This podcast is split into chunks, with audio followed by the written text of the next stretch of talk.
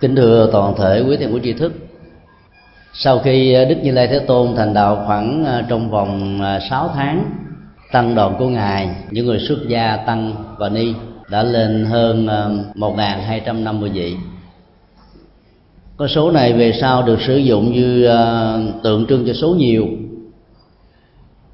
Trải qua năm tháng thời gian số lượng người xuất gia ngày càng đông. Có nhiều nhà bà la môn cho rằng như lê thế tôn là một nhà huyễn thuật vận dụng ờ, những phương pháp huyễn thuật đặc biệt để ờ, thu rút tín đồ của đạo bà la môn và kỳ na giáo về với đạo phật. Những lời tuyên bố đó đã làm cho uy danh của như lê thế tôn ngày càng rạng rỡ hơn. Nói một cái khác là có những lời phê bình đó, lại mang trong lòng của nó là một lời tán thán vấn đề đặt ra ở chỗ là những người có thiện cảm thì nhìn sự tăng trưởng về số lượng của người xuất gia thời phật. Do đó như là dấu hiệu quan trọng và cần thiết vì đáp ứng được nhu cầu tâm linh của quần chúng. Trong khi đó đối với những người không có thiện cảm thì họ cho rằng đức phật đã vận dụng những chiêu bài tâm lý quyển thuật để uh, rút một tín đồ nào đó ra khỏi gốc rễ văn hóa và tôn giáo của họ do đó um, chúng ta thấy bản chất của um, sự kiện tăng số lượng liên hệ đến à, nội dung và dấu chương hoàng hóa của như lai thế tôn.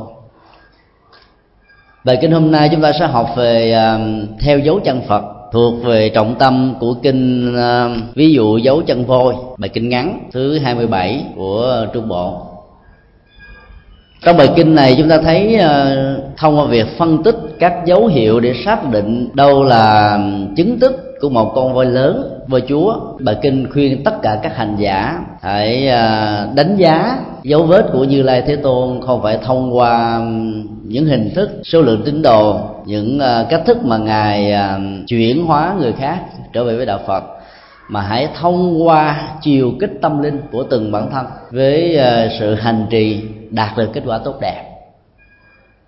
Cách thức ờ, đặt vấn đề để ờ, theo dấu chân phật như vừa nêu là một trong những nhu cầu tâm linh rất là lớn cho tất cả các hành giả thời phật cũng như là thời nay. Cũng xin mở thêm dấu hoạt đơn tại đây. Bài kinh này theo lịch sử đã được ờ, thượng tọa Mathinda con trai của vua Asoka đã truyền vào trong đất nước Tích Lan, đạo Phật trong những ngày đầu tiên khi giới thiệu đạo Phật cho người dân ở đảo sư tử này, ngày Mahinda đã giảng bài kinh theo dấu chân Phật cho quần chúng. Nếu chúng ta làm một so sánh nhỏ giữa sự giới thiệu đạo Phật ở Tích Lan và ở Trung Quốc, chúng ta sẽ thấy bản kinh được giới thiệu ở Trung Quốc đầu tiên là kinh 42 chương. Trong số đó ờ, có khoảng 60% các bài kinh liên hệ đến đời sống của người xuất gia hay nói khác là cẩm nang tu tập. Phong cách của kinh tứ tập địa chương được uh, thiết lập theo một cách thức chọn lựa những tinh hoa trong uh, các bản kinh khác nhau tập hợp lại thành một tuyển tập với một cái cấu trúc gần giống với cấu trúc tứ thư ngũ kinh của người trung quốc. Sự thay đổi về à, cách thức diễn đạt dựa trên nền tảng giống nhau về cấu trúc đã làm cho người trung quốc dễ dàng chấp nhận lời kinh phật dạy nếu như trong uh, truyền thống nho học lời của những triết gia được viết bằng uh, một thái độ rất là tôn kính và trân trọng là tử viết thì ở trong đạo phật được đổi lại thành phật ngôn tử là một đại từ chỉ cho một bậc hiền triết minh triết hay tối thiểu là một ờ, nhà học thuyết có tầm vóc về phương diện chính trị xã hội. Lời dạy của họ được ghi lại một cách rất là trung thực cho nên gọi là viết tức là triết gia đó đã dạy rằng và mô phỏng theo cấu trúc này à, các nhà phi dịch kinh điển đầu tiên của Phật giáo, đó là ngài Ca Diếp Ma Đàm và Trúc Pháp La, đã thêm mệnh đề à, ở những bài kinh ngắn đó là Phật ngôn tức là Đức Phật dạy rằng. Sự đánh đồng về phương diện hình thức biểu đạt của kinh điển từ những truyền thống khác nhau, đã làm cho người Trung Quốc dễ dàng tiếp nhận lời Phật dạy chúng ta trở lại với ờ, truyền thống du nhập đạo phật vào tích lan. Ngày mahenda đã vận dụng bài kinh này đầu tiên. Bởi vì chúng ta biết đó, trước khi đạo phật được giới thiệu ở trong ờ, đất nước này thì ấn độ giáo là con đường tâm linh rất là lớn. Con đường tâm linh đó đã ảnh hưởng chiều sâu tâm thức não trạng lề lối tư duy văn hóa ờ, và đời sống của người dân này rất là nhiều ngài đã giới thiệu bài kinh um, ví dụ dẫn cho voi là bởi vì trong bài kinh này đó, chúng ta thấy nó tóm tắt được những đặc điểm về tự giác của đức phật, bản chất và giá trị của chánh pháp, động cơ xuất gia của những vị à, tu sĩ theo phật, các phương pháp hành trì đạo đức, phòng hộ các giác quan theo tiêu chuẩn của một bậc thánh, vận dụng thiền quán để chuyển hóa tất cả nỗi khổ niềm đau. Và cuối cùng là giá trị chứng đắc, tức là kết quả của à, con đường tu tập tâm linh như vì thế mà ngài đã chọn bài kinh này bởi vì nó giới thiệu một cách rất là bao quát đặc điểm hành trì trong đạo phật. Theo dấu chân phật là chúng ta theo những đặc điểm về à, tâm linh như vừa nói. Đề cập đến dấu chân phật, chúng ta có thể phân tích dưới hai góc độ khác nhau. Góc độ thứ nhất, đó là góc độ vật lý. Chúng ta dựa vào à, cấu trúc vật lý của bằng chân phật đặc biệt là dưới lòng bằng chân được mô tả là bằng phẳng có một vòng à, tượng trưng cho chuyển pháp luân với rất nhiều à, thanh ở trong à, bánh xe pháp luân này.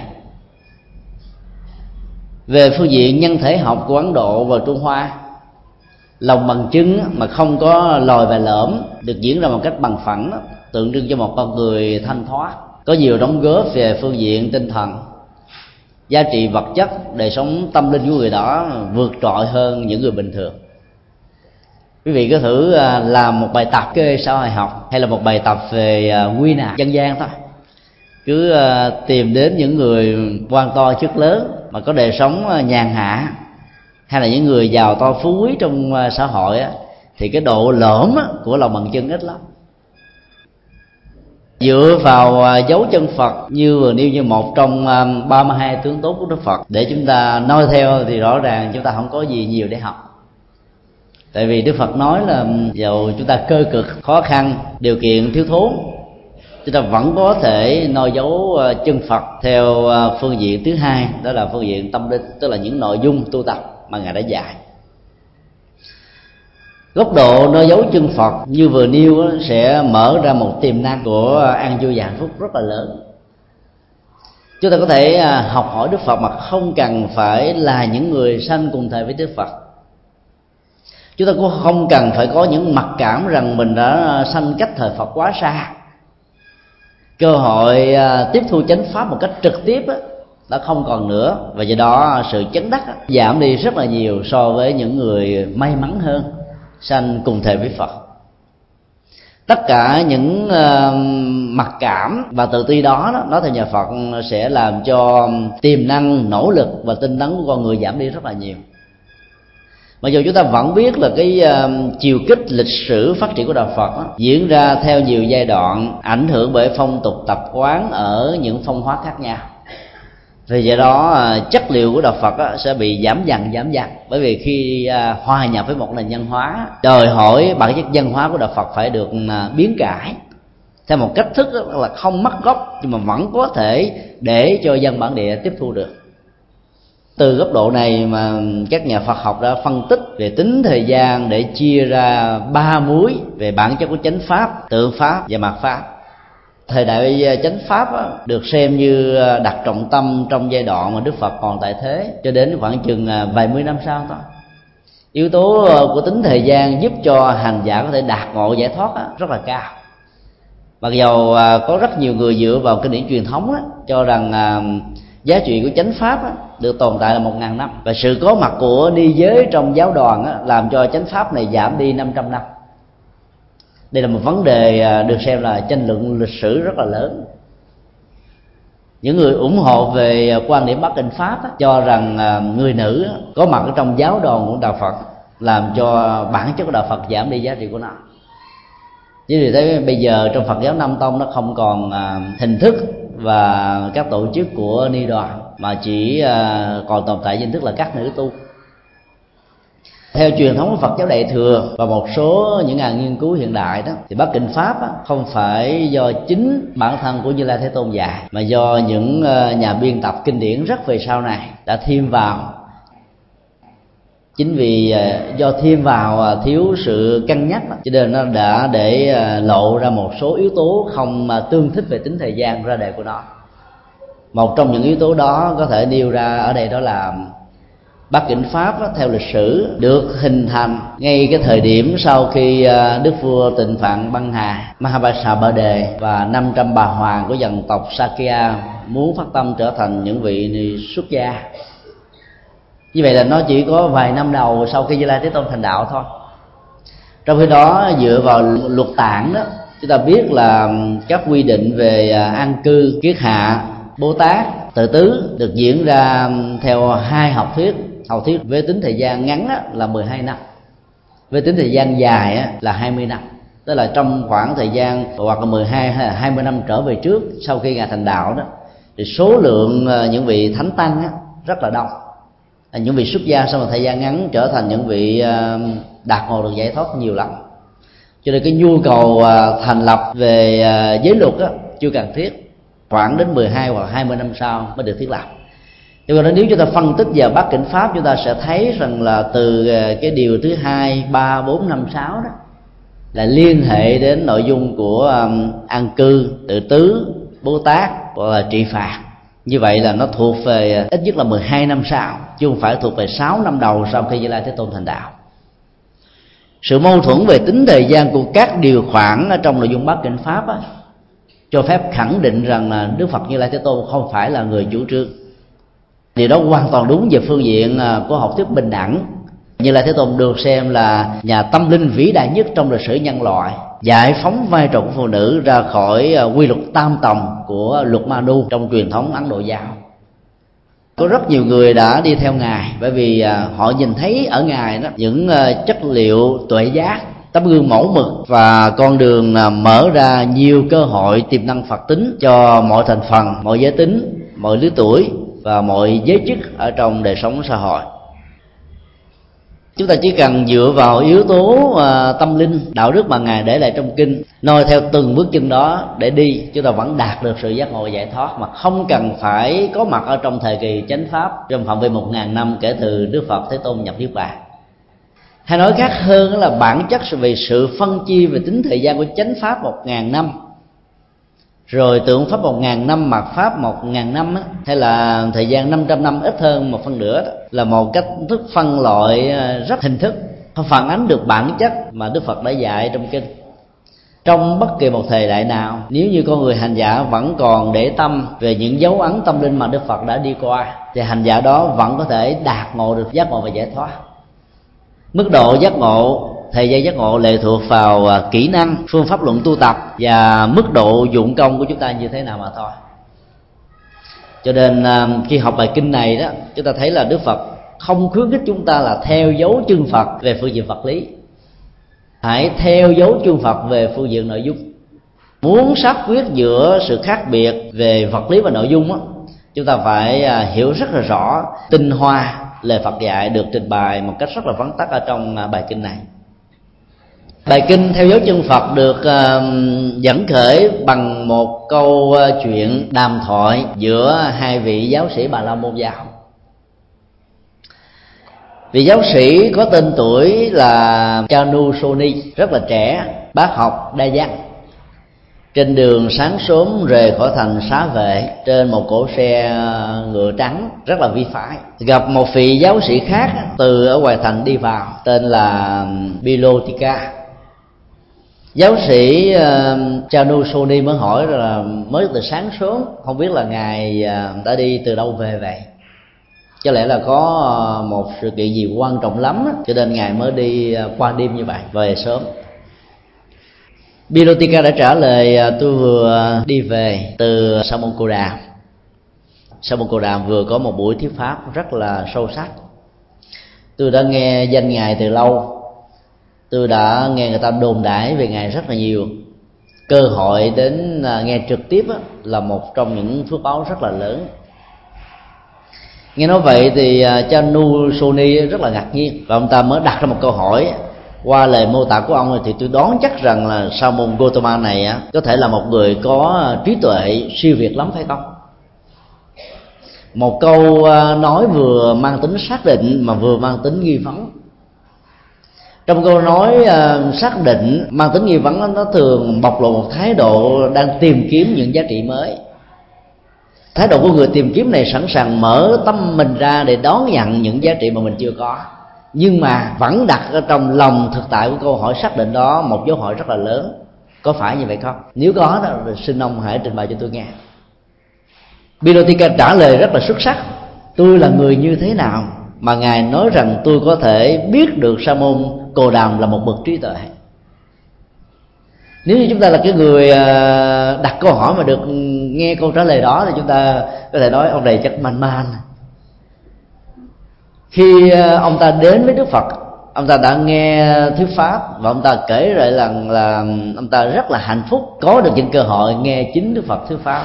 Mà bây giờ hỏi như là thế tôn hay là sa môn cầu đàm, phải là một tự giác phải hay không thì ông ta nói là tôi là người nào để ờ, đủ tư cách để nhận định chuyện đó.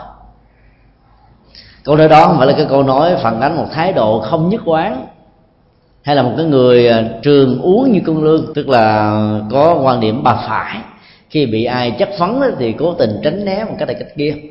Ở đây Bilotica đã nói một vấn đề ờ, phát xuất từ ngôn ngữ của Rati ngôi trái tim này đặt ra một cái ờ, khuynh hướng tần số tâm thức và giao thoa tâm thức.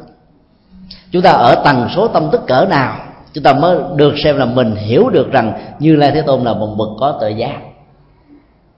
Sống và hòa với cái tần số tâm thức đó đó, thì sự giao thoa mới được diễn ra vào lúc đó. Chúng ta mới cảm nhận được rằng ờ, những nội dung sâu xa mà sa môn cồ đàn giảng dạy đó chứng tỏ rằng ngài là một bậc tự giác chứ không phải là ngài chỉ là một con người được đồn đại và được à, cương điệu hóa dưới góc độ của tôn giáo hay là, là niềm tin. Về sau này quan điểm à, vừa nêu đó đã được các kinh điển đại thừa triển khai bằng à, một cách thức diễn đạt mới chẳng hạn như kinh diệu pháp liên hoa. Ngài thường nói là chỉ có ờ, chư Phật với chư Phật hay là Phật với Phật đó, mới có thể hiểu được hết một cách tận tường và chi tiết bản chất của Phật tính là gì. Còn ờ, những bậc a la hán những bậc bồ tát hay là những người phàm phu như chúng ta mặc dầu với tư cách là những hành giả không thể nào cảm nhận được một trăm phần trăm giá trị tuệ giác và tâm linh của đức phật. Câu nói đó rất là xác thực vì sau này à, các vị thiền sư đã thường dùng một ảnh dụ là có uống nước mới biết được rằng à, nước này ngọt hay là mặn, ngọt như thế nào, mặn ra làm sao, nóng hay là lạnh. Chỉ có người uống mới cảm nhận được một cách chính xác, còn sự biểu đạt, mô tả lại trạng thái, cảm xúc của sự uống đó, chỉ là sự mô tả về bóng dáng của thực tại hay là nội dung của việc uống thôi, chứ không phải là phản ánh được thực tại của việc uống tất cả các ngôn ngữ miêu tả chỉ đạt được là ba mươi phần trăm cái vỏ của thực tại.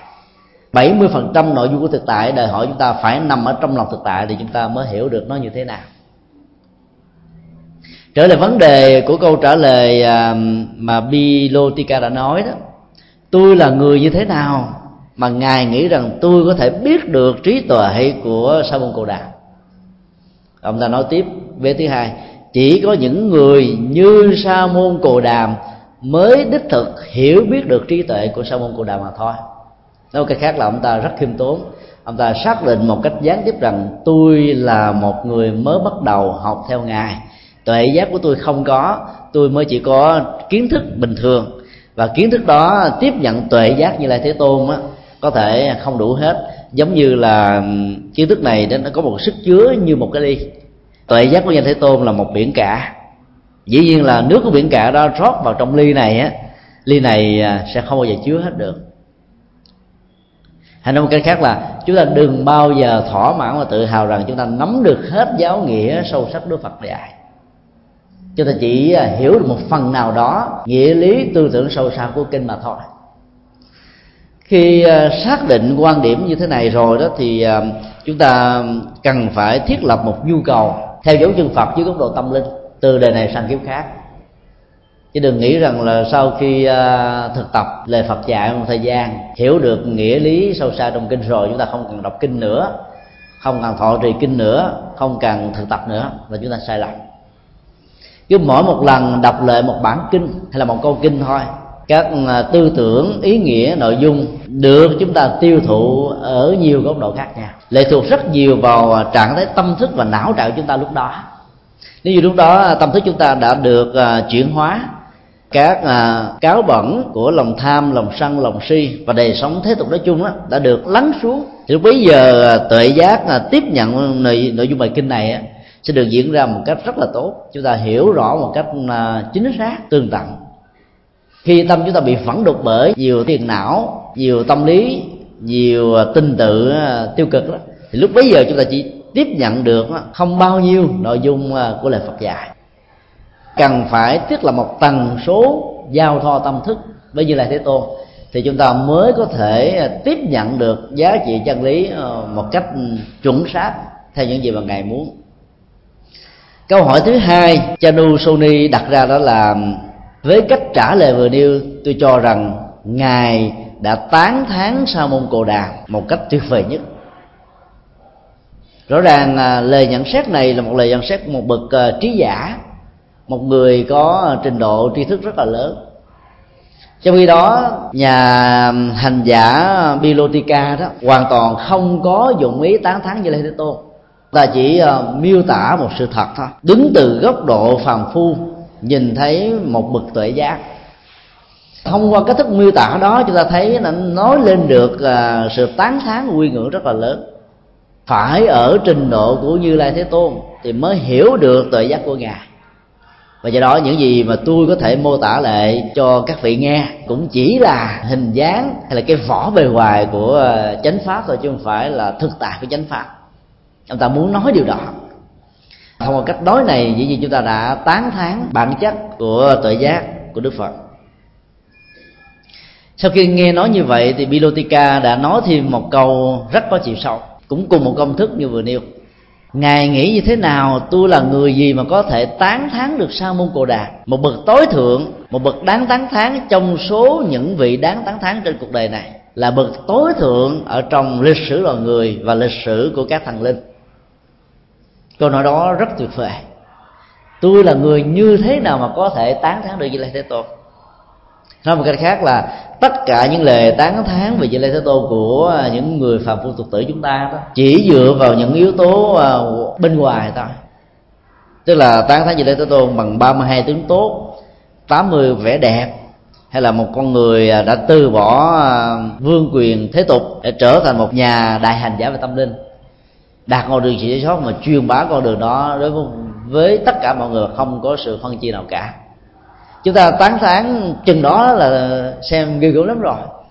Các nhà thơ các nhà văn các nhà tư tưởng các nhà hiền triết các nhà khoa học đã từng tán như là thế tôn một trong những góc độ vừa nêu là hết ví dụ như à, nhà khoa học vật lý hiện đại Albert Einstein đã nói à, nếu như trong tương lai có một tôn giáo tạm gọi là tôn giáo hoàng vũ hay tôn giáo toàn cầu, thì phải nói đó là tôn giáo của đạo Phật.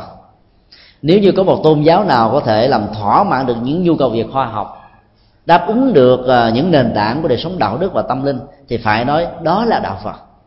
Tán thán như vậy được xem như là vĩ đại lắm rồi. Còn nhiều cái sự tán tán khác nó chỉ ờ, đứng ở cái góc độ nhánh lá thôi, không đi vào ờ, bản chất chiều sâu tâm linh cái mà đạo phật hay là đức phật thích ca muốn hiến tặng cho chúng ta kể từ khi ngài thành đạo, hay kể từ khi bánh xe chánh pháp của đạo phật đã được lăn chuyển ở trên cuộc đời này. Sau khi nghe nói như vậy cha đô sony đã đặt một câu hỏi thứ ba. Do thấy được điều gì, hay là có một lý do nào đó mà tôn giả đã tin tưởng rằng ông cồ đàm là một bậc có giá trị tầm dốc lớn như vậy? Tức là bậc đáng tán thán nhất trong những con người đáng tán thán. Là bậc vĩ đại nhất trong lịch sử loài người và trong lịch sử các thần linh. Câu nói đó tuyệt vời lắm. Chúng ta biết Nietzsche là một triết gia đức đã từng tán thán như lai thế tôn với một nội dung na ná như thế này. Đức phật không phải là một thần linh, nhưng hơn hẳn tất cả các thần linh. Đức phật chỉ là một con người, nhưng siêu việt hơn tất cả loài người câu nói đó, chúng ta tưởng như là một trong những à, phát minh rất là vĩ đại của triết gia Nietzsche trên thực tế, chúng ta đã thấy à, vị à, bà la môn bilotika đã nói cái câu nói này với một ngôn ngữ khác cách đây 26 thế kỷ rồi những nhà tư tưởng lớn thì thường gặp nhau về phương diện quan điểm, vượt ra khỏi những giới hạn của thời gian và không gian. Có nhiều cách tán thán, nói lên được những giá trị rất là đặc sắc có những cái tán tháng chúng ta tốn à, bút mực từ à, 100 trang cho đến là năm bảy ngàn trang mà nội dung của nó chẳng là gì cả. Cho nên học bài kinh này rồi đó thì chúng ta biết cách sử dụng những lời lẽ rất là xúc tích có chiều sâu để nói lên được đặc điểm của đạo Phật chứ không cần phải nói một cách dài dòng. Tưởng thượng như chúng ta đang học những bài kinh như thế này. Câu hỏi thứ ba đã được à, uh, Dilotica trả lời bằng cách thức tìm dấu chân voi thông qua đó xác định dấu chân phật. Ông nói ờ, với kinh nghiệm bản thân việc xác định sự xuất hiện của một con voi lớn hay voi chúa đó được dựa vào yếu tố ờ, rất là ấn tượng và đơn giản. Cái mèo phật này có thể áp dụng khá chuẩn xác cho rất nhiều tình huống. Đó là một nhà thợ săn voi giỏi đó khi vào trong rừng sâu muốn tìm kiếm những con voi lớn đó, thì việc đầu tiên mà người đó phải làm đó là xác định có sự xuất hiện dấu chân voi ở trên à, mảnh đất sừng đó hay không. Khi phát hiện được dấu chân voi rồi đó thì điều thứ hai mà người đó cần phải làm đó là đo chiều rộng và chiều dài của dấu chân voi này. Nếu như chiều kích dài và rộng bằng nhau đó, có thể xác định 70 cho đến 90 phần trăm đây là dấu vết của một con voi lớn phương pháp này được xem là phương pháp quy nạp dân gian rút tỉa từ những kinh nghiệm của những người săn voi lão luyện trong thời của đức phật. Vị bà la môn Birotika này đã hiểu được công thức đó và ông ta nói rất xác quyết rằng nếu thấy có một dấu trong voi to với chiều ngang và rộng bằng nhau thì biết rằng đó là một con voi lớn. Người thầy săn hãy bắt những con voi đó bởi vì giá trị con voi này có thể rất là lớn về phương diện uh, chiếc ngà của nó rồi về phương diện uh, triển lãm của nó hay là về phương diện sử dụng ở trong quân sự của nó và nhiều phương diện khác nữa. Tương tự như vậy do bản thân chính chính bản thân tôi đã từng chứng kiến có rất nhiều vị vua chúa bà la môn và gia chủ tức là ba tầng lớp quan trọng trong bốn giai cấp ở trong xã hội Ấn Độ lúc bấy giờ đã từng là những vị bác học đa văn có biện tài lý luận như là là một người điêu khắc chi tiết những sự kiện hình ảnh trên đầu của một sợi tóc. Tức là khả năng biện luận giỏi như thế đó. Và những người này trước khi đến với như lai thế tôn á, đều có một tâm niệm rằng là đến để chắc phắn đến để tạo ra những vấn nạn đến để bắt bí đến để làm cho như lai thế tôn á, bị quê với tất cả những người có mặt lúc bây giờ để chứng tỏ rằng mình là người hơn sa môn cồ đà. Sau khi quan sát sự xuất hiện của họ trong những hội chúng với những mục đích đã được đặt sẵn cuối cùng á, là sự kiện đó diễn ra một cách hoàn toàn trái ngược. Tất cả những thái độ chắc vấn đó được tan biến sau khi họ nghe một đoạn đầu của bài kinh do như lai thế tôn giảng thôi thì sau đó, đó họ đặt ra những câu hỏi liên hệ đến phương pháp hành trì tu tập và đã hoàn toàn bị thuyết phục bởi uh, tuệ giác của ngài đã trở thành những vị xuất gia chân chánh và chứng đắc được đạo quả giải thoát. Tức là sau một bài kinh thôi một từ một người bà la môn lỗi lạc với những cái tâm niệm chắc vấn như là thế tôn để bắt bí ngài và trở thành đệ tử xuất gia của ngài. Đó là những chuyện hy hữu những chuyện mầu nhiệm chưa từng có. Bilutica đã nói rằng à, do vì chứng kiến những sự kiện đó, tôi có thể đoan chắc rằng đây là dấu ấn, đây là dấu chân của một bậc phi phàm thoát tục. Chính vì thế, tôi đã đến với ngài. Mặc dù tôi chưa phải là đệ tử của ngài, tôi đã học hỏi ở ngài những điều rất hay và tôi khuyên rằng ông nên tới gặp như lễ thế tôn. Giai cấp vua chúa thường à, được biểu tượng cho giới chức chính trị và quân sự hay nói cách khác đó, là thời cổ đại đó, chính trị gắn liền với quân sự quân sự không tách rời khỏi chính trị. Chân lý trong giai đoạn đó được xem là sức mạnh nằm ở cán cân của quân sự. Giá trị chính trị được nâng lên thành chân lý khi mà năng lực của quân sự này có thể khống chế những lực lượng chính trị khác yếu hơn mình. Giai đoạn đó là cái giai đoạn mà hệ mạnh hiếp yếu. Ai mạnh là thắng mạnh là chân lý thôi giai cấp bà la môn có thể được hiểu dưới hai góc độ khác nhau, tức là thành phần đại diện cho tôn giáo chánh thống lúc bấy giờ và thành phần trí thức lớn nhất của xã hội. Họ à, cầm cân nấy mực về phương diện giáo dục, về phương diện tôn giáo, về phương diện trí thức nói chung. Trong khi đó với gia chủ đó có thể đại biểu cho sĩ công thương, tức là những thành phần tạo ra tiền tệ, bản chất kinh tế của một à, xã hội trong thời đại của đức phật ba thành phần đó được xem là ba thành phần mấu chốt để tạo ra một đất nước liên bang 16 nước của Ấn Độ. Cường thịnh, hùng mạnh, giàu có, rất là ấn tượng lúc bây giờ. Đến độ, người ta để lý giải ấn độ là cái nôi của hành tinh này, hay là cái nôi của ờ, cõi giới ta bà này. Khi ba giai cấp đó đến với đức phật, rồi trở thành đệ tử của ngài, thì rõ ràng ờ, ngài phải là một nhân vật vĩ đại lắm mới có thể thuyết phục được họ đây là cách thức lý luận dựa vào chủ nghĩa hình thức và số lượng thôi. Chân lý mà dựa vào hình thức và số lượng chân lý đó là chân lý của chính trị hay là chân lý của tôn giáo chứ không phải chân lý của sự thật.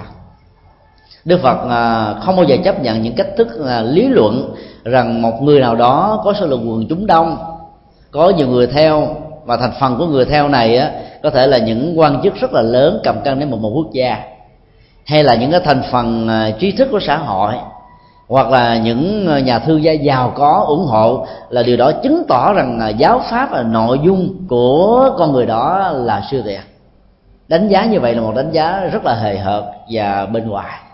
Không phản ánh được những nội dung mà như là thế tôn sẽ dạy chúng ta được xem như là những dấu ấn để chúng ta theo dấu chân phật.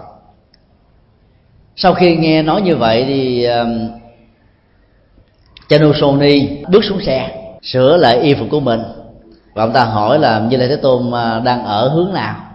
Và la môn bilotika nói là ở hướng à, uh, xa vệ trong vườn cây của ông cấp cô độc.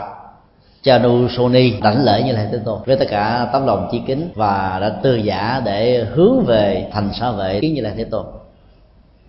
Phản ứng này là phản ứng à, rất là thông thường của chúng ta. Khi nghe đến uy danh của một nhân vật tôn giáo là một nhà hiền triết một nhà học thuyết hay là một nhân vật là lỗi lạc tài ba nào, bỗng dưng ờ, chúng ta khớp vía mất thật. Và chúng ta sẵn sàng chấp nhận hết tất cả mọi nội dung của người đó, nói mà không hề đặt lại vấn đề. Nói cách khác là con đường của tôn giáo là con đường thường ờ, đi bằng những ờ, chiều kích hay là những bước chân của chủ nghĩa thần tượng và lý tưởng vừa nêu. Chính vì thế mà nội dung của tôn giáo thường đặt ra một cái chiều kích tâm linh, cấm đoán tất cả mọi vấn nạn và nghi vấn. Ai tạo ra những vấn nạn và nghi vấn, người đó được xem như là đã nổi loạn, kháng cự lại thần. Quan điểm này à, bị đạo phật bác bỏ một cách tuyệt đối. Bởi vì à, đạo phật mở ra những cửa ngõ và chiều sâu tâm linh cho tất cả chúng ta với à, tuệ giác, với kiến thức, với những cách thức đặt vấn đề, với sự quan sát, với sự dấn thân và chỉ khi nào cán cân của giá trị hành trì đó đặt nặng hay là nó nghiêng nặng về phương diện hành trì và lợi ích đó, thì lúc bấy giờ đức phật mới khuyên chúng ta là hãy đi theo con đường đó chứ đừng đi theo những uy danh thông thường. Các tôn giáo hiện đại thường tạo ra những ờ, hào quang ở cái người sáng lập ra tôn giáo đó để thu hút tín đồ quần chúng về với, với mình. Phần lớn chúng ta thường làm một bài toán loại suy thông thường thôi. Nếu như nhân vật đó không có những gì xuất sắc mà nổi bật á, thì tại sao số lượng tín đồ đi theo người này đông quá? À, số lượng tôn giáo này trở thành là số 1, số 2, số 3 ở trên thế giới như hiện nay. Chắc chắn là thông qua số lượng tín đồ nội dung tôn giáo đó phải nổi bật hơn các tôn giáo khác cho nên mới được đông. Lý luận như vậy có logic nhưng mà hoàn toàn không có chân lý. Đừng bao giờ đánh đồng logic với chân lý mình logic và chân lý có thể à, song hành với nhau trong một số tình huống. Nhưng mà trong rất nhiều tình huống thì hai cái này đó hoàn toàn như là hai rãnh của đường rầy. Có nghĩa là nó có thể song hành với nhau nhưng mà không bao giờ gặp nhau. Có nghĩa là nó không phải là nhau. Logic là logic mà chân lý là chân lý thôi. Chân lý theo nhà phật đó, phải được sự xác chứng. Có nghĩa là chúng ta thấy bằng mắt nghe bằng lỗ tai xúc chạm bằng thân thể chúng ta có thể đo lường được nó và chúng ta thấy rằng là nó có giá trị thật sự nên chúng ta hãy theo. Còn những ờ, văn hào quang của tôn giáo trong chiều dài của lịch sử trải qua nhiều ngàn năm thường làm cho chúng ta trở nên mù quáng. Hay là chúng ta tin một cách cuồng tính mà không dám đặt lại vấn đề, dẫn đến rất nhiều nỗi khổ, niềm đau cho cuộc đời và cho xã hội này. Phần ờ, kế tiếp của bài kinh đề cập đến ờ, con đường theo dấu chân phật một cách tiêu chuẩn do chính như là thế tôn trình bày sau khi uh, cảm phục được tài năng của gia Lai Thế Tôn qua sự diễn tả của Bilotika nhà hiền triết Bà La Môn Chanusoni đã đến ý kiến Như Lai Thế Tôn. Cách thức ý kiến như lai thế tôn đã được diễn ra theo uh, văn hóa xã giao rất là thông thường tới uh, thăm hỏi rồi đi nhiễu phật uh, mấy phòng sau đó cung kính đánh lễ và ngồi xuống một bên nền văn hóa này đã được uh, những tín đồ của đạo phật hấp thu một cách uh, trọn vẹn và đã nâng nó lên trở thành một trong những uh, nền văn hóa của tâm linh hay là văn hóa của tôn giáo rất là ấn tượng. Bây giờ các nước thầy Phật giáo Tâm Tông mỗi khi gặp nhau thì họ chào nhau bằng cách chắp tay lại như một à, đóa hoa sen tặng người kia một tương lai của sự giác ngộ là một vị Phật sẽ thành. Dĩ nhiên trong cái sức mời gọi và ban tặng đó đó.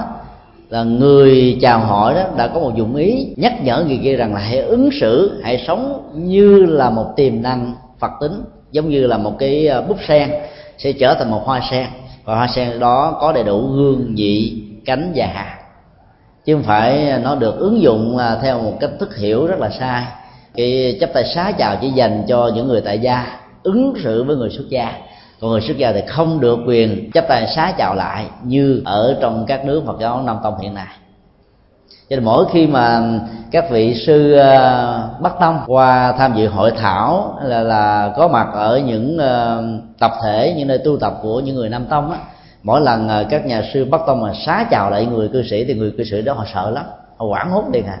Thì họ sợ tổn phước. Nhà sư mà xá chào mình mình tổn phước. Hiểu như vậy là sai trong ờ, cái nghệ thuật văn hóa ờ, chào hỏi đó, nó muốn nói lên một cái điều là chúng ta hãy tương kính với nhau như là một vị phật trong tương lai. Để ờ, chúng ta nhắc nhở người kia đừng bao giờ có thái độ tự ti, mặc cảm và đánh mất chính mình. Hãy nỗ lực tinh tấn để phát huy những tiềm năng lớn nhất mà mình có thể có được, có thể đạt được.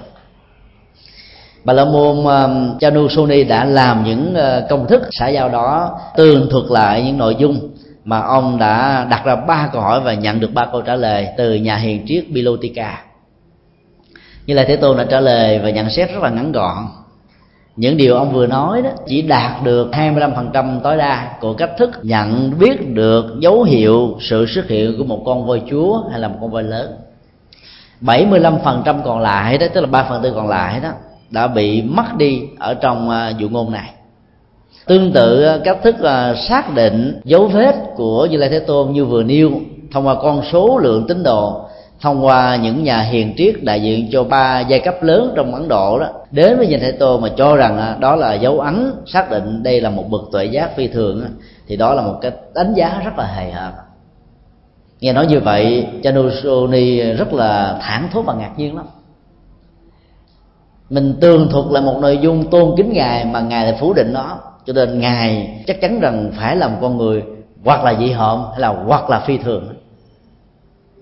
Câu hỏi đó đã mở ra một câu trả lời. Xác định sa môn cồ đàm là một người phi thường chứ không phải là một nhà dị hợm. Chỉ nhất như là thế tôn nói, có bốn dấu ấn để xác định đâu là một con voi lớn. Dấu ấn thứ nhất, đó là dấu chân voi thật to lớn, dài và rộng bằng nhau nhưng mà nếu như chúng ta dựa vào yếu tố này để xác định đây là con voi lớn đó chúng ta bị sai lầm. Bởi vì như là thế tôn đưa ra những cái tình huống ngoại lệ con voi lùn và mập có cái dấu chân to bởi vì bàn chân nó to. Chiều rộng chiều dài của dấu chân này đó hay là bàn chân này nó ngang bằng với nhau.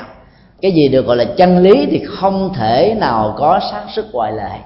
Dựa vào yếu tố quy nạp và loại suy thông thường của dân gian hay là được xem là cái mẹ Phật của truyền thống Ấn Độ đó, có thể dẫn đến tình trạng đánh đồng hai nội dung khác nhau là một, hay là dựa vào sự đồng đẳng về hình thức để đẳng thức hóa hai cái khác nhau về nội dung là một là một chuyện cần phải đặt lại và xem xét lại.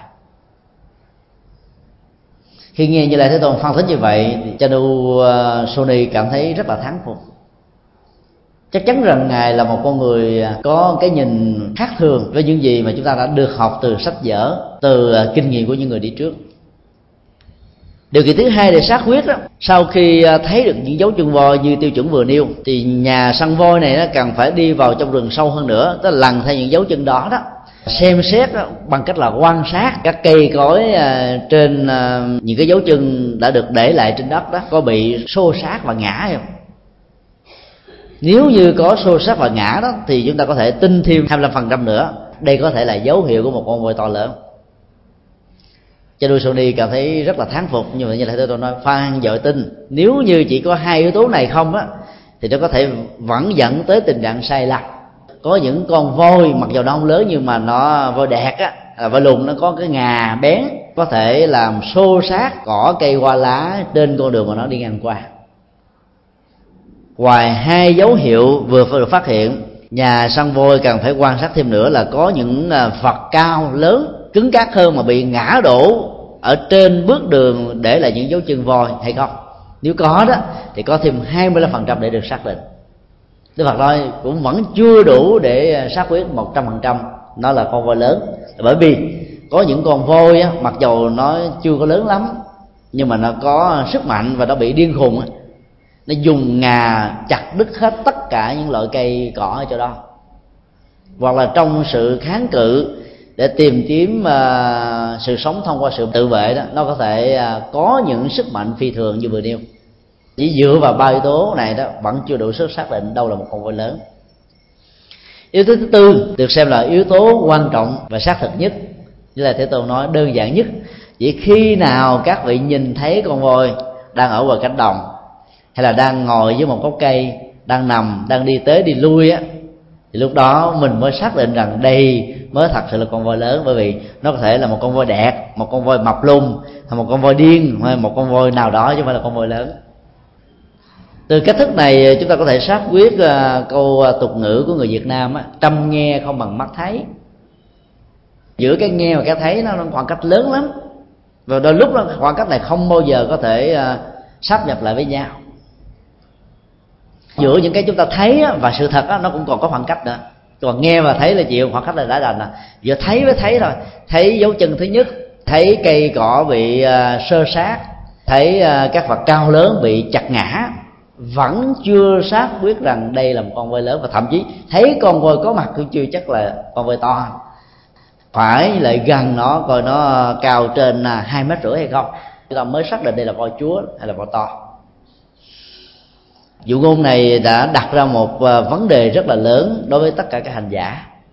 Khi chúng ta tìm kiếm con đường tâm linh, giống như bài kinh thánh cầu đức phật đã dạy đó, chúng ta phải dựa vào những tiêu chí nhất định nào đó. Có rất nhiều người đến với tôn giáo chỉ đơn thuần vì mang ơn nghĩa tôn giáo đó đã cứu mình trong lúc mà mình đang bị hoạn nạn chẳng hạn đi vượt biên, rồi ờ, rất nhiều sự hứa hẹn hỗ trợ về ờ, đời sống kinh tế vật chất văn vật theo đạo có gạo ăn cho nên ta mới bắt đầu đi theo đạo. Cảm thấy ờ, cái ơn nghĩa nó lớn quá, thôi đi theo cho rồi. Đạo nào cũng dạy ta lánh nát làm lành mà. Quan niệm đơn giản và ăn ủi đó đã làm cho người ta đến với đạo hoàn toàn không có lý tưởng. Tức là đến với đạo vì mục đích kinh tế, đến với đạo vì ờ, thiết lập ờ, quan hệ tình cảm, đến với đạo vì nó có những cái ơn nghĩa qua lại thôi.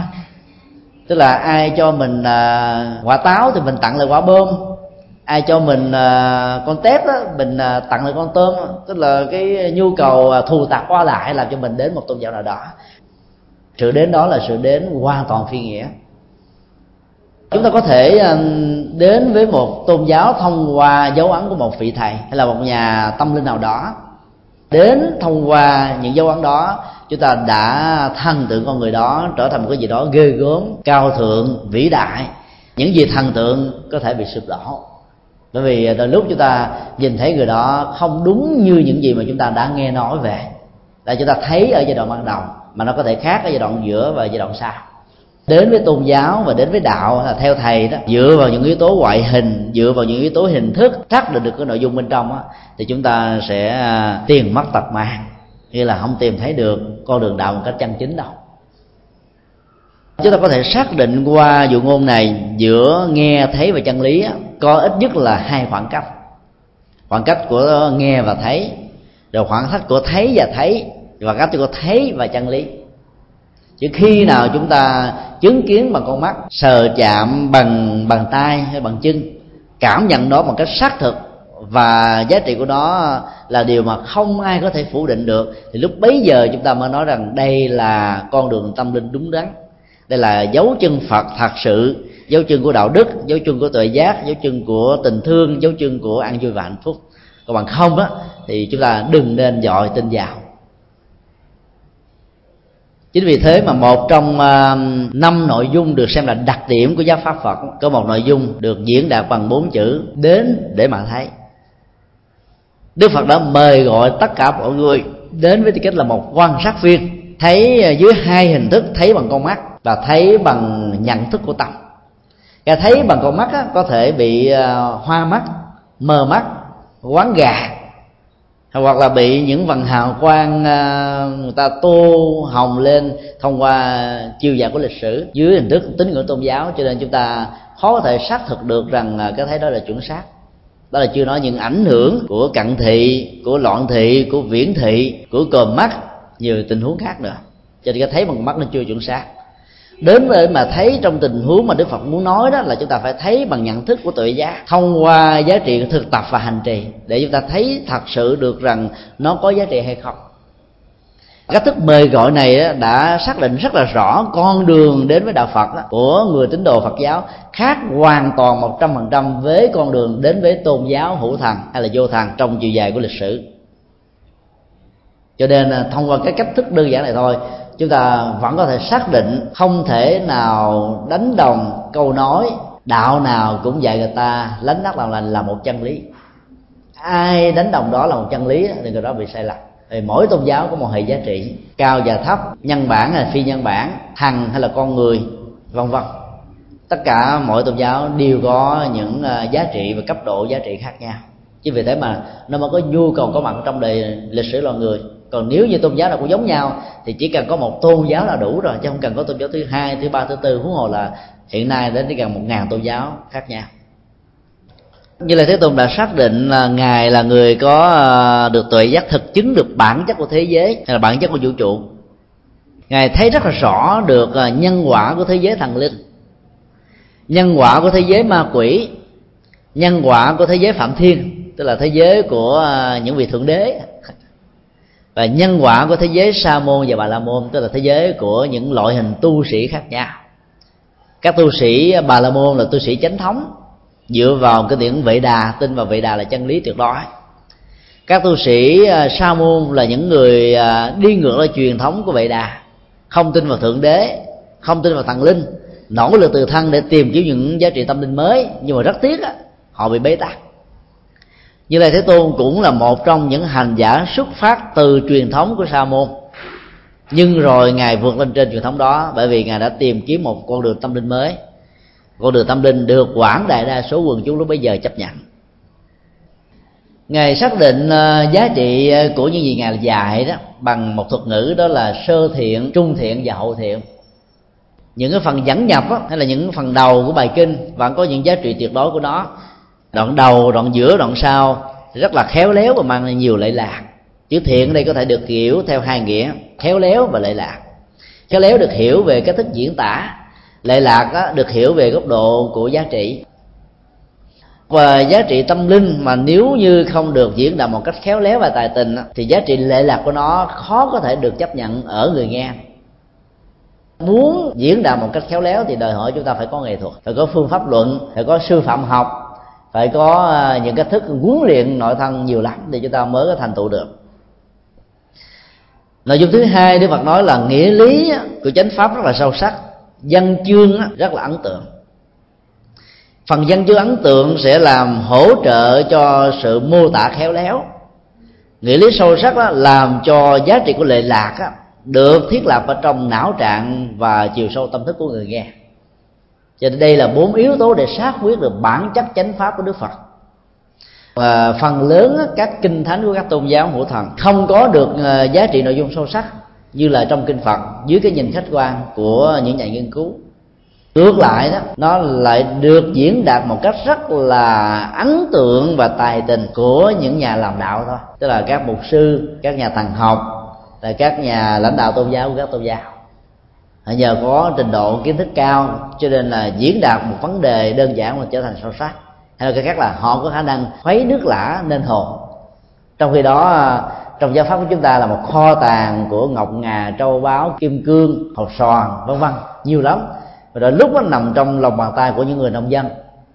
Cho nên à, giá trị của nó à, là không được ừ, đánh giá một cách đúng với mức mà nó có phần lớn giới tu sĩ của phật giáo và những người phật tử đó cứ đặt nặng về à, truyền thống tu mà không đặt nặng về truyền thống học đến nơi đến chốn. Sự hiểu về chánh pháp đó đôi lúc đó, chỉ chỉ nên rất là hề hợt. Hoặc là chỉ là một cái phần nào đó thôi. Rồi chúng ta nghĩ rằng là hiểu được một phần này giống như hiểu được giá trị một giọt nước của biển. Và do đó có thể à, bằng công thức loại si hiểu toàn bộ được bản chất của biển là gì. Cho nên không cần có nhu cầu tìm hiểu thêm giáo nghĩa sâu xa của rất nhiều bài kinh ở trong uh, kinh tạng giáo hiểu như vậy là chúng ta hiểu một cách rất là phiến diện Đức Phật đã kể lại à, rất nhiều uh, dấu ấn để chúng ta theo dấu chân Phật một cách có nghệ thuật và đúng đắn. Những dấu ấn này bắt đầu bằng uh, con đường uh, của sự lựa chọn. Ngài đã đặt ra hai khuynh hướng lựa chọn với nhau giữa đạo và đề, giữa phàm tục và thánh vĩ, giữa cao thượng và hạ liệt. Con người phải có một sự lựa chọn. Ngài đã đặt nó ra theo một cái cách thế à, rất là ấn tượng, đó là thế giới của những người tại gia và thế giới của những người xuất gia. Ngài mô tả thế giới của người tại gia bằng ba nội dung chính đó là thế giới của sự triền phượng về trói buộc. Những trói buộc về à, quan hệ tình yêu hôn nhân hạnh phúc gia đình. Những trói buộc về lề lối luật pháp xã hội. Những trói buộc về à, đạo đức dựa trên nền tảng của luật pháp và truyền thống văn hóa phong tục tập quán sống ở trong ờ, một môi trường tại gia với nhiều sự trói buộc như vừa nêu, thì bỗng dưng á, cặp mắt hay là nhận thức của con người phàm kẻ tục á lắm rất nhiều bụi đề. Khái niệm bụi đề hay là hồng trần á, không phải là một khái niệm của dân dân học đâu, mà là khái niệm do đức phật thế tôn đã sử dụng. Ngài nói là nếu như con mắt của chúng ta bị ờ, lắm bụi đó, thì chúng ta sẽ không còn nhìn thấy được hay là cái ờ, khả năng thị lực hay nhãn qua chúng ta sẽ không còn phản ứng một cách chính xác những sự vật đang được diễn ra hay là được thâu nạp vào trong não trạng chúng ta. Thì tương tự như vậy, nếu như ờ, não trạng, tâm linh, rồi nhận thức ờ, đạo đức và tuệ giác đó bị quá nhiều bụi của trần tục, ảnh hưởng chi phối, thì lúc bấy giờ con người không thấy được hết giá trị cao thượng hơn. Và sẵn sàng đồng đẳng hóa những giá trị phàm tục trở thành chân lý và do đó, ngài đã xác định yếu tố thứ ba, đó là với hình thức của người phàm kẻ tục. Hành giả khó có thể đạt được đạo đức của bậc thánh. Chứ là có thể trở thành những con người hiền lương, đàng hoàng, đứng đắn rồi còn trở thành một bậc thánh là không bao giờ có được hay nói khác hơn là với hình thức là một người phàm, một người tại gia. Thì à, nhu cầu à, của sự thánh vị đó là một cái gì đó rất là cao sao và vội. Chúng ta vối vài mà không tới, đi hoài mà không đạt à, mong mỏi hoài mà không được. Bên cạnh đó ngài đã vẽ ra những cái giá trị của những vật xuất gia với ba nội dung rất là ấn tượng. Thứ nhất là thoáng như là hư không.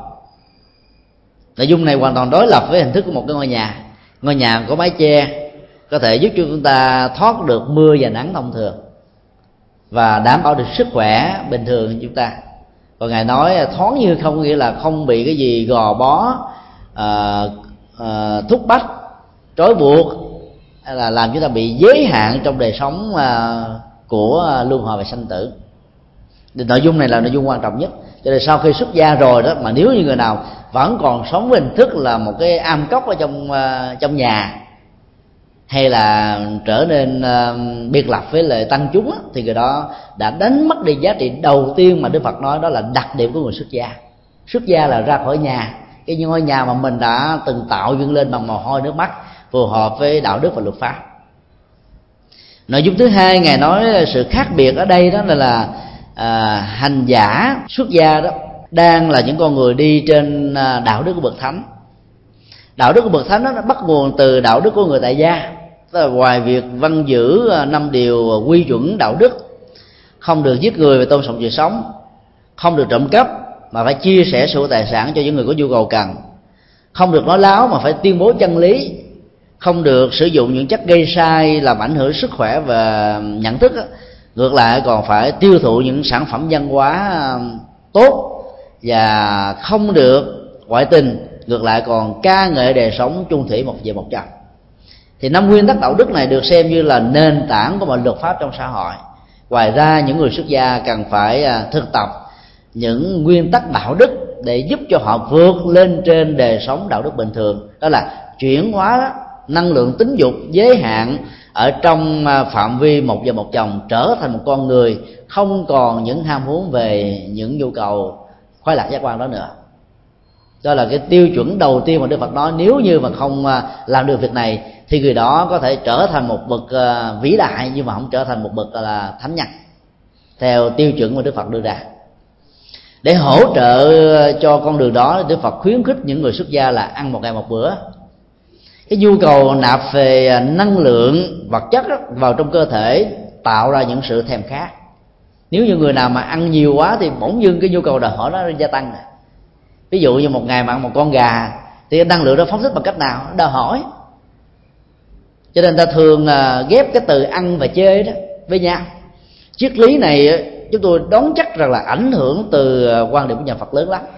Người nào ăn nhậu nhiều thì bỗng dưng cái nhu cầu à, thỏa mãn chơi bời lớn à do đó nhà Phật đã thấy rất là rõ và khuyến khích những vị xuất gia phải hạn chế cái cái nhu cầu tiêu thụ ở mức độ đủ để tạo ra sức khỏe cho phép để người đó có thể làm cho mình sáng suốt trên con đường tu tập là đủ rồi. Cái ăn nhiều á tuổi thọ sẽ giảm. Nhà Phật nói như vậy có thể là y học phương tây không chấp nhận nhưng mà nó là một sự thật. Chứ là cứ thử quan sát những người mà bị đi tù á cái thời gian tiêu thụ thực phẩm ít lắm. Họ ngủ nghỉ cũng ít nữa mà những người đó là sống thọ. Ngoài trừ là bị đánh đập thì chết thôi nếu như họ bị đánh đập. Họ có thể bị phù thủng tức là mập thủng á, ở trong thời gian ở tù nhưng mà sau khi ra ngoài tù rồi đó thì tuổi thọ họ lớn lắm. Cứ uh, làm một vài uh, thống kê xã hội học về những ờ, tù nhân ờ, ở trong tù lâu á, như là Nixon Mandela, Mao Trạch Đông, Đặng Tiểu Bình hay là những nhà chính trị ờ, trong thời kỳ Pháp thuộc hay là Mỹ thuộc vân vân. Chúng ta thấy là họ có tuổi thọ trên 80 là thường lắm. Thế vì cái nhu cầu sử dụng thực phẩm ít. Và do đó tiến trình của lão hóa về cấu trúc cơ thể đó nó ít hơn. Chúng ta ăn nhiều quá thì cái xung lực này nó nó nó được uh, tỏa ra nhiều quá cho nên nó bị uh, giảm đi tuổi thọ. Do đó đức phật có dạy là giảm bớt đi cái nhu cầu của ăn uống. Thì như vậy là sự thèm khát về các khoái lạc giác quan nó sẽ bị giảm đi. Cho nên uh, nhà phật thường uh, vận dụng khổ hạnh nhưng không ép sát. Tức là sử dụng những gì tiêu thụ những gì cần thiết thôi. Và một trong những uh, sự hỗ trợ khác nữa là phải từ bỏ thế giới của sự trang sức những nhu yếu phẩm làm đẹp con người làm tăng giá trị của con người, làm hấp dẫn con người, ví dụ giờ hương liệu, thời trang, ăn mặc, vân vân. Những cái này nó làm cho con người ờ, gợi lên những cái nhu cầu của sự hưởng thụ lớn lắm. Quý vị cứ xem ờ, những cái mẫu quảng cáo về nước hoa đó, thì thấy rất là rõ về sự quyến rũ của nó. Nghe một làn hương phản phất thôi, người ta ờ, chết mê chết mệt. Thích một con người thông qua một cái làn hương nào đó hay là thích cái cách ăn mặc, trang sức nó tạo ra một cái vẻ đẹp hài hòa, nhất định mà không thể nào tìm thấy ở người thứ hai, người thứ ba. Cho nên những cái đó um, nó tạo ra sự hấp dẫn lý tính lớn lắm. Mà theo nhà phật á, nếu là một người tu thì phải hạn chế giảng đơn những thứ này, bởi vì cái đó nó tạo ra sự sắc sói là mê gọi sự sắc sói như vậy là trong năm giới còn lại của một vị uh, bắt đầu xuất gia đó là sa di đó, chúng ta thấy là không có uh, ăn phi thề, không ăn nhiều tức là ăn một ngày một cử thôi.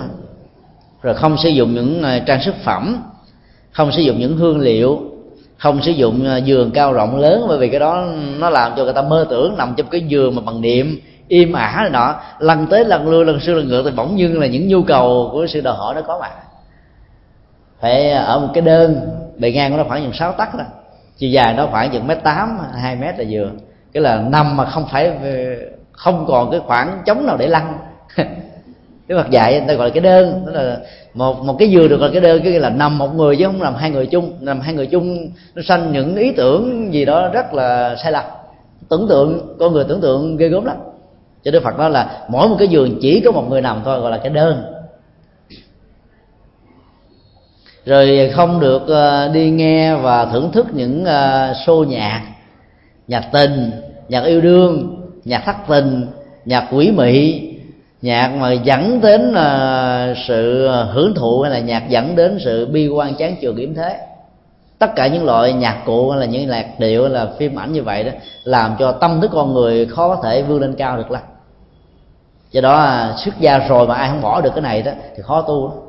tối ngày mà cứ nghe nhạc đời không đó, thì tâm người đó có tu đi nữa thì nó cũng ờ, hướng về tình cảm thế gian thôi.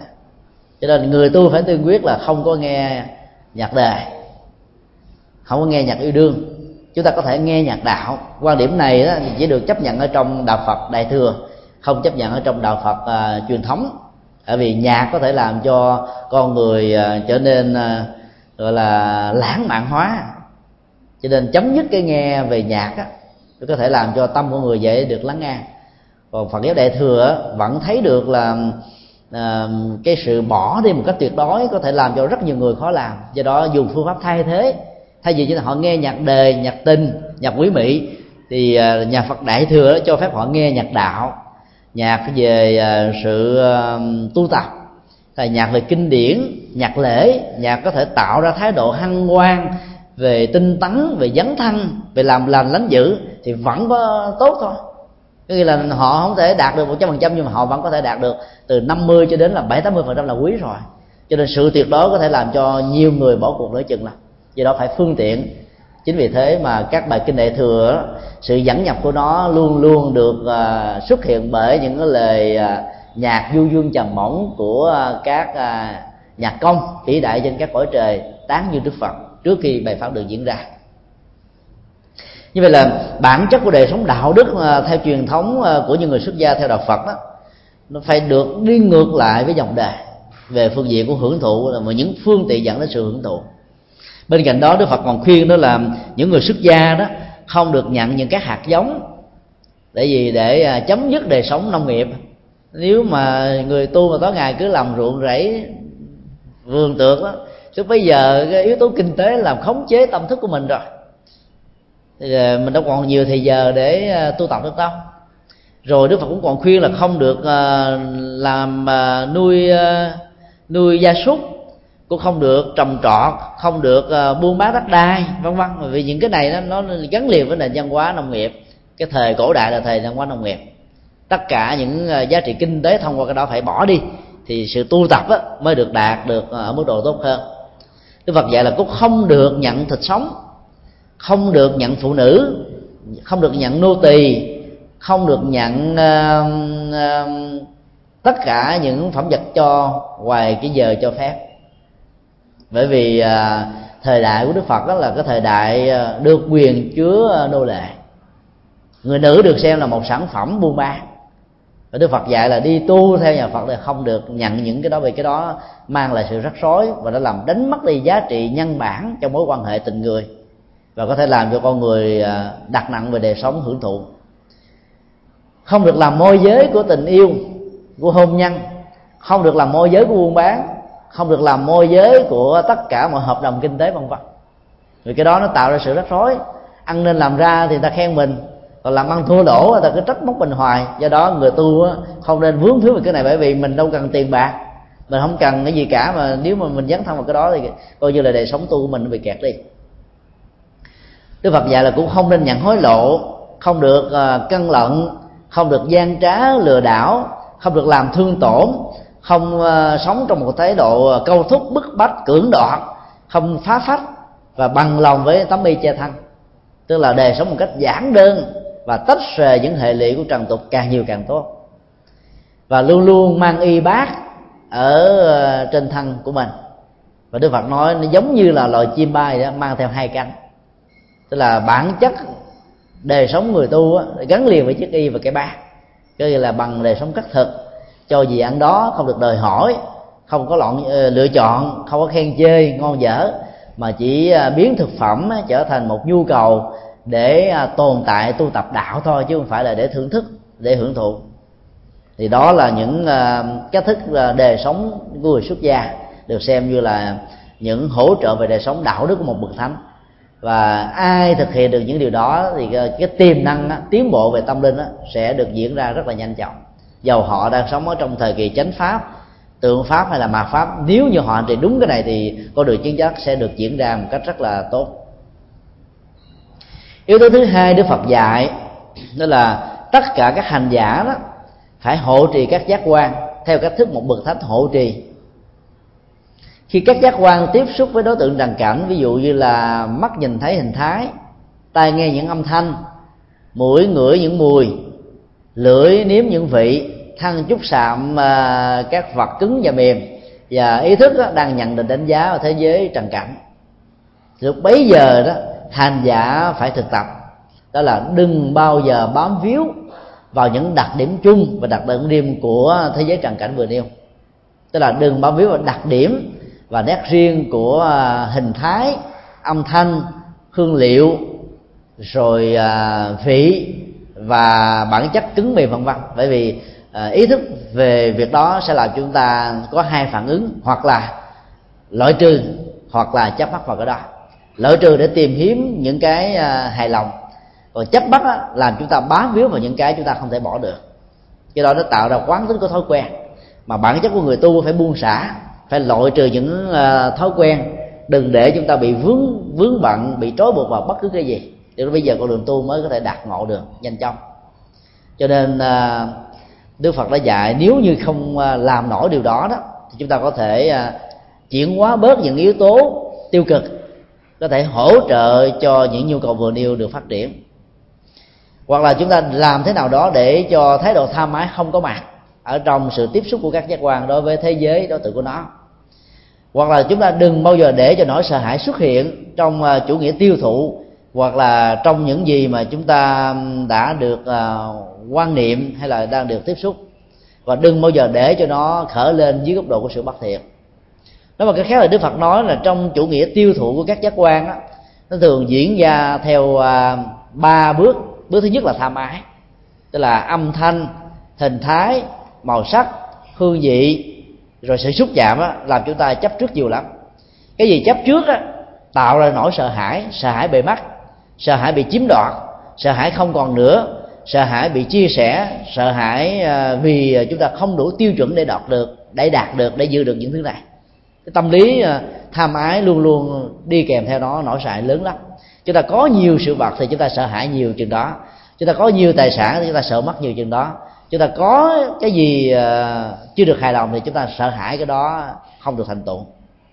Và trong nỗi sợ hãi, rất nhiều người làm những điều phi pháp luật phi đạo đức phi lương tâm phi văn hóa vân vân để bảo vệ để đoạt được để chiếm hữu những cái mà đức phật cho rằng đó, nó dẫn đến nỗi khổ niềm đau. Cho nên hành giả phật giáo cần phải tu tập rất là nhiều con đường hộ trì giác quan theo cách thức của một bậc thánh thì lúc bấy giờ á, mới có thể đạt vào được sự giải thoát. Cái tiếp nữa là hành giả phải à, thực tập chánh niệm tỉnh giác của bậc thánh trong các động tác đức phật dạy rất là chi tiết. Nhất là khi chúng ta đi tới đi lui khi chúng ta nhìn thẳng hay nhìn nghiêng hoặc ngó hoặc là trong lúc chúng ta co duỗi tay chân động tác à, gập lên đứng xuống vân vân.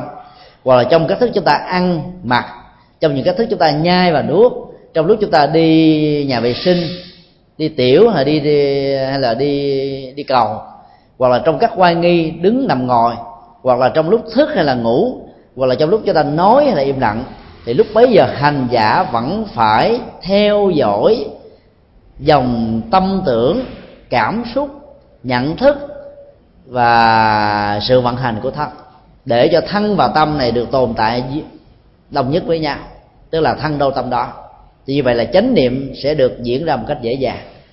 Nỗi khổ niềm đau có mặt khi tâm của chúng ta vượt ra khỏi thân, hoặc là khi thân chúng ta không theo dõi được ờ, tâm khi thân mà không theo cõi được tâm á, thì nó dẫn đến những tình trạng mơ ước á, lực bắt tồn tâm chúng ta sẽ có rất nhiều sự tiếc nuối chúng ta sẽ có rất nhiều sự không thỏa mãn chúng ta sẽ có rất nhiều nhu cầu mà sẽ vĩnh viễn không bao giờ đạt được.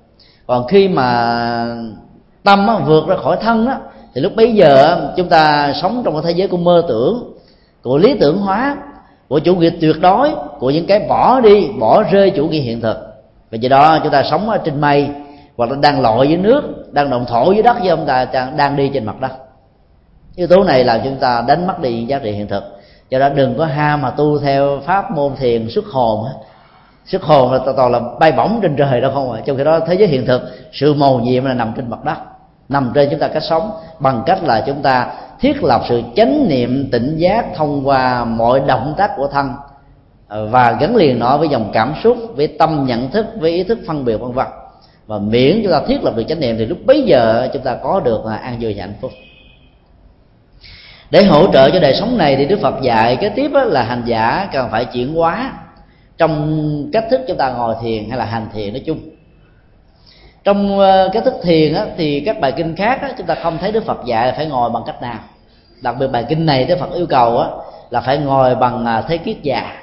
Tức là cái, cách thế hoa sen à, lòng bằng chân á trỗi lên và nằm đặt lên nhau để tạo ra một cái cách thế mà nói theo à, mật tông đó, của Phật giáo đó là âm dương gia. Hai cái lòng bằng chân chúng ta đặt nhau cò sát như thế này một bên là âm một bên là dương. Và do đó nó tạo ra một thần khí rất là mạnh một uh, sự chuyển động rất là lớn và đã tạo ra cách thế để cho tâm thức chúng ta dễ nhiếp niệm vào trong định dễ dàng và khi chúng ta ngồi một cách thoải mái thì tâm chúng ta bị à, bắn loạn dễ lắm. Ví dụ như là ai mà ngồi nhịp đùi rung đùi hoặc là chéo à, giò chân này lên chân kia đó à, thì chúng ta biết rằng là người đó tâm đang bắn loạn tâm người đó không có tập trung không có yên định. Và khi mà ngồi trong cái thế âm dương giao thì tất cả những thái độ lăng xăng trầm bổng hơn thua hận thù trả đũa bắt đầu nó lẳng lặn xuống liền cho nên thông qua cách ngồi của thân đó có thể nó tạo sự hỗ trợ rất là lớn cho việc nhiếp tâm của hành giả. Do đó, cách thức ngồi thiền trong phật giáo nếu không được kiết già, thì tối thiểu phải là bán già. Thì cái này đó là một cái cách thức nó hỗ trợ tốt lắm. Và đức phật dạy là yếu tố chúng ta phải quan sát là phải đặt lưng cho thật thẳng. Tức là cột sống á, nó phải à, tạo thành một góc vuông với hai cái đùi ở trên mặt đất nếu chúng ta gặp người phía trước hay là ngã người phía sau thì chúng ta không thể ngồi lâu. Ngồi lâu ngồi lâu trong cái thế này dù chúng ta có ráng đi nữa thì chánh niệm nó sẽ bị à, phân tâm liền. Là bởi vì à, cái đau nhất á, mỏi mệt tê máu nó sẽ xuất hiện ở à, trong các đốt xương của chúng ta hay là ở cơ bắp của chúng ta tạo ra sự căng thẳng. Và khi sự căng thẳng có mặt rồi thì chúng ta không còn tập trung vào thiền quán chánh niệm bắt đầu nó sẽ bị biến mất. Kế tiếp nữa đức phật dạy là hãy đặt niệm trước mặt. Thành ngữ này dễ bị hiểu lầm lắm. Rất là nhiều truyền thống ờ, thiền của phật giáo đã lý giải đặt niệm trước phật đó, đó nghĩa là chúng ta để cho ánh mắt mình à, hiếp hiếp và nhìn ở trên cái sóng mũi tức là lấy mắt mình liếc lên trên sóng mũi. Và khi chúng ta liếc ở trong một cái khoảng cách từ ờ, 4 cho đến 5 cm đó, sẽ làm cho sự căng thẳng xuất hiện ở trong não trạng mà nếu như chúng ta có những cái máy đo đó, về điện tâm đồ chúng ta sẽ thấy là máu nó dồn ở trên não hỏa nó phóng lên nhiều lắm. Và người đó khó có thể tập trung được. Và chánh niệm trên mắt sẽ bị tan biến. Đặt niệm ở trước mặt có nghĩa là chúng ta để tầm mắt một cách là vừa chừng thôi chứ đừng để trên sống mũi cái này nguy hiểm lắm. Ai tập trung trên sống mũi thì dễ bị à, các thần kinh lâu ngày bị tẩu hỏa nhập ma. Đừng có ráng tập trung mà phải để cho cái niệm á, nằm ở trước mặt nghĩa là đừng để niệm vượt về quá khứ hay là chạy về trong uh, tương lai mà ở trong mấu chốt hiện tại. Đó là hiểu theo nghĩa thứ nhất. Ý niệm về sự hiện hữu của ờ, tâm về sự hiện hữu của cảm xúc về sự hữu của thân á phải nằm ở trong trước mặt tức là cái gì đó hiện tiền này chứ đừng có ở chỗ này hay chỗ khác. Đó là nghĩa một.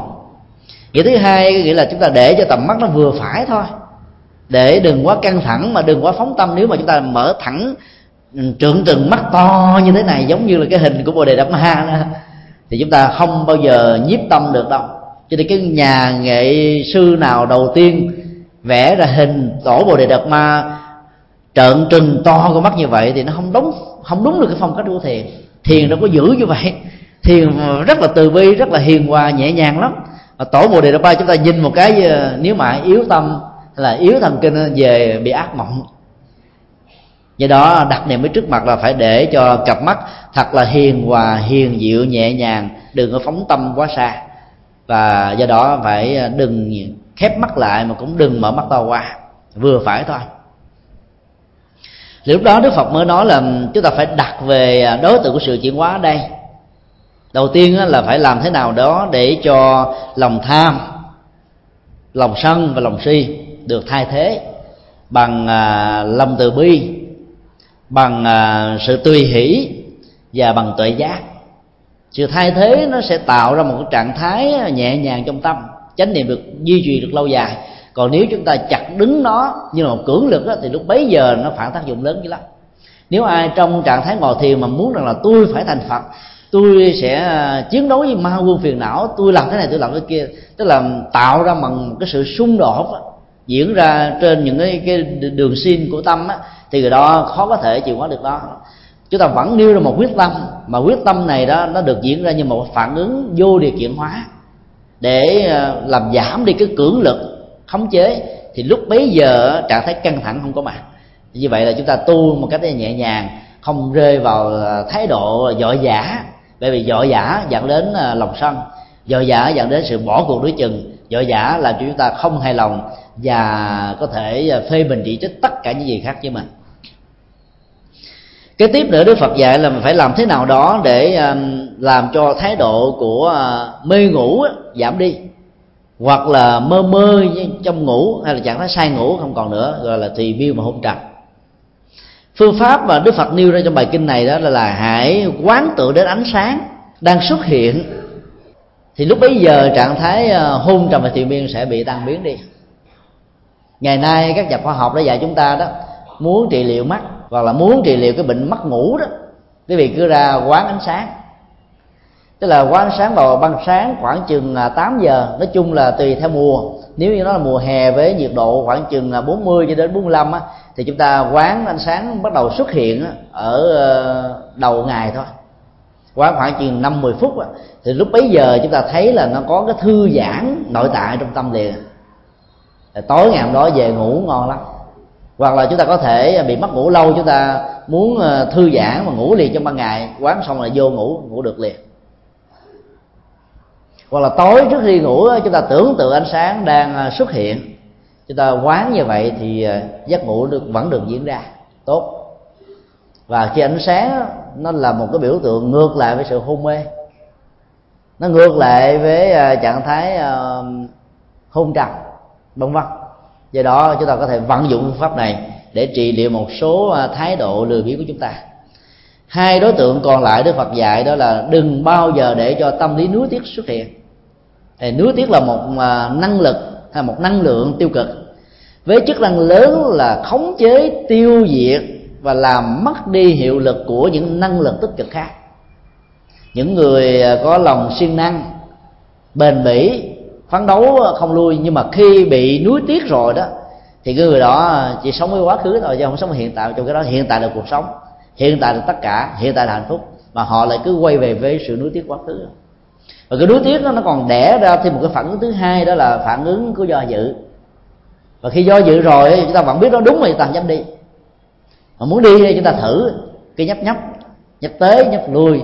Thì tới đi lui thử tới, thử lui cái cơ hội qua mất tiêu đến lúc mà cần làm thì nó không còn điều kiện để chúng ta làm được cho nên ai mà còn thái độ do dự phải biết rằng à, là, mình à, chưa có thực tập thiền đúng phương pháp. Mà bản chất trong thiền quán chúng ta phải chuyển hóa đi cái lòng nuối tiếc và do dự này. Và cuối cùng á khi chúng ta bỏ được nuối tiếc và do dự thì bỗng dưng lòng nghi ngờ nó sẽ giảm xuống à. bởi vì nuối tiếc và do dự là do vì chúng ta thiếu tuệ giác. Do dự là vì chúng ta thiếu sáng suốt. Tâm chúng ta không dứt khoát do đó tất cả những đối tượng này đó nếu không được chuyển hóa thì ngồi thiền vô ích. Hoặc là chúng ta hành thiền cũng vô ích niệm phật cũng vô ích gì cũng vô ích. Và bản chất của sự tu tập đó, phải nằm ở chỗ chuyển hóa những phiền não âm tính như vừa nêu. Thì Phật nói là đây là ba dấu ấn có thể rất là quan trọng đối với rất nhiều người hành giả Phật giáo.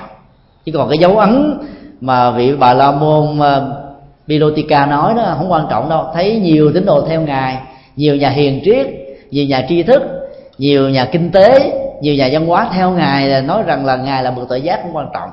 Mà ngài nói, cái điều quan trọng nhất là ba dấu ấn về đời sống đạo đức thánh, về à, con đường bảo hộ các giác quan theo tiêu chuẩn bậc thánh, về sự tu tập tỉnh giác và chuyển hóa trong thiền định của một bậc thánh ba nội dung này mới làm cho giá trị con người khác với những người bình thường mà nếu như dựa vào ba tiêu chuẩn này đó mà đánh giá rằng là như là tôi là một bậc tự giác là vẫn chưa đủ.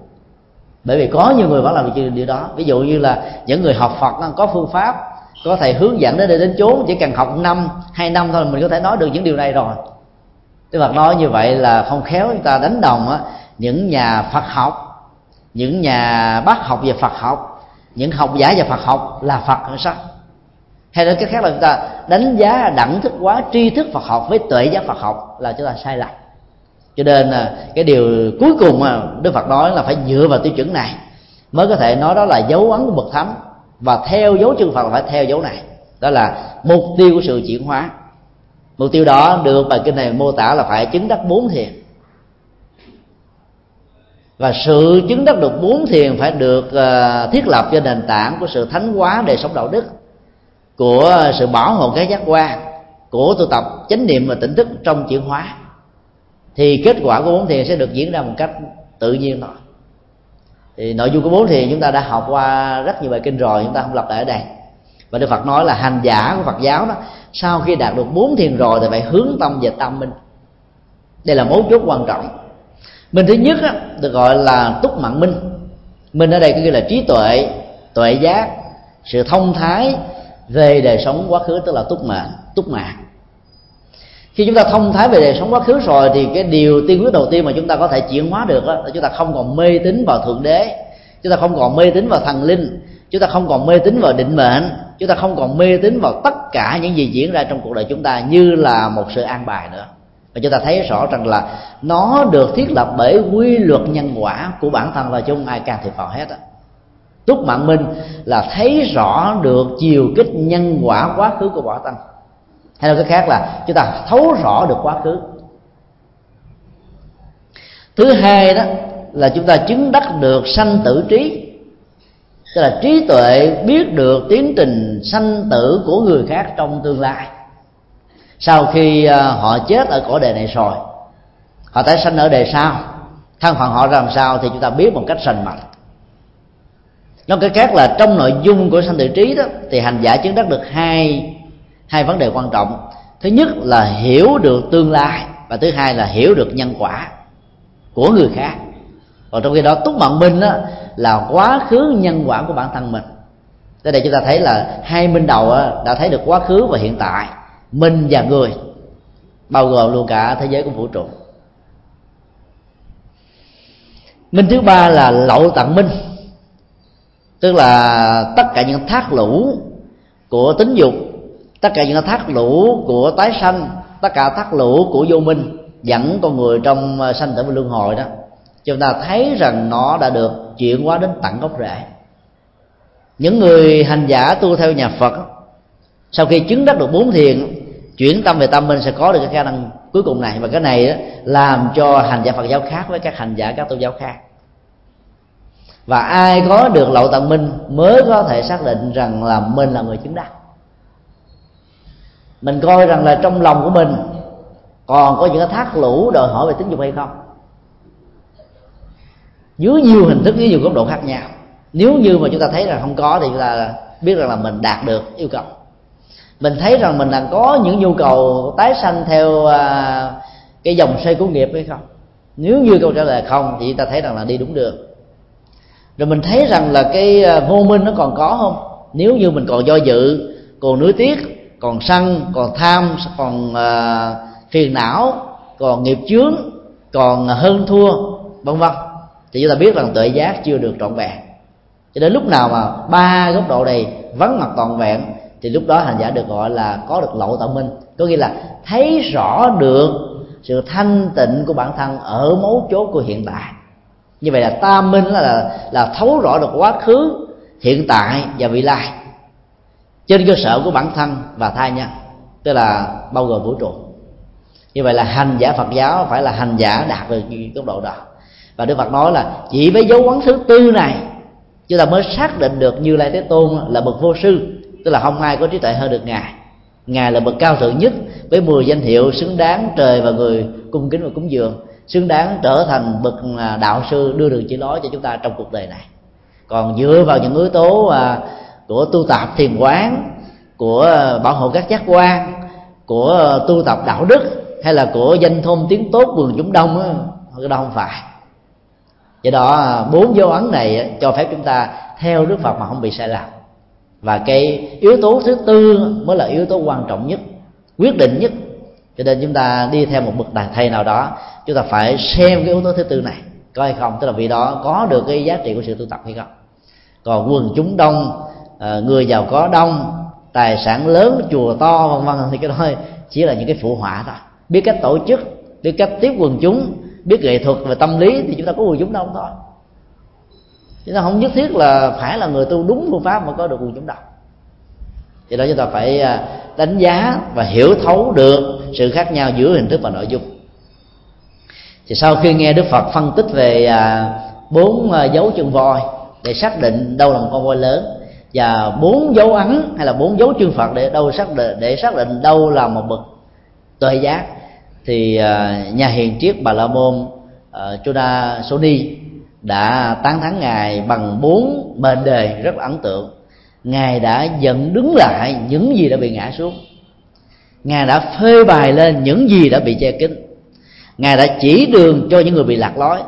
Ngài đã thắp ánh sáng trong đêm tối để cho những người à, có mắt có thể tận mắt nhìn thấy được sự vật. Thì rõ ràng là bốn sự tán thắng này là bốn sự tán thắng tuyệt vời nhất. Chúng ta không cần tán thắng nhiều, dài dòng luận thượng chỉ cần nói bốn điều đó thôi, dựng đứng lên những gì đã bị ngã đời sống bốn giai cấp là sự ngã quy về đạo đức ngã vị về nhân văn ngã vị về nhân quản đức phật đã giới thiệu uh, chủ nghĩa bình đẳng về giới tính bình đẳng về xã hội. Cho nên đức phật đã dựng đứng lại những cái suy ngã về đạo đức về dân hóa về phong tục tập quán. Ngài đã phơi bài cho nhiều người ta thấy những gì đã bị ờ, che kín che kín bởi chủ nghĩa mê tín dị đoan bởi các thần linh bởi định mệnh bởi ngẫu nhiên luận bởi à, tất cả những sự lý giải chủ nghĩa học thuyết của bản ngã.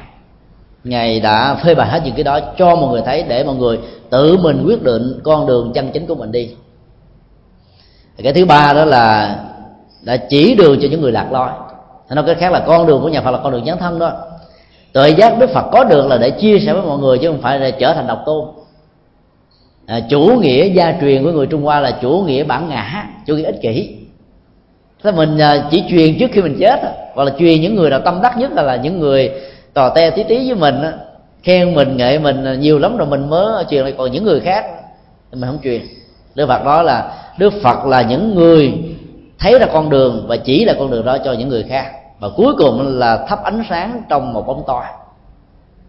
Có nghĩa là công việc của đức phật không bao giờ quyên rũ cuộc đời quyên rũ tội lỗi quyên rũ khổ đau mà công việc của ngài là thắp ánh sáng để cho người ta đi vấn đề ở chỗ là chúng ta tìm ra một giải pháp chứ mà ta phê bình những cái hủ tục. Bản chất của sự hữu tục nó có ở đâu nó cũng có thời nào cũng có. Cái dở ờ, cái bất hạnh cái ờ, chưa kiện toàn ở đâu cũng có hết trơn á. Nhưng mà tìm ra một giải pháp rất là khó. Phê bình thì dễ lắm. Nhưng mà tạo ra một giải pháp an toàn có giá trị á, đòi hỏi đến tuệ giác rất là lớn ở chúng ta.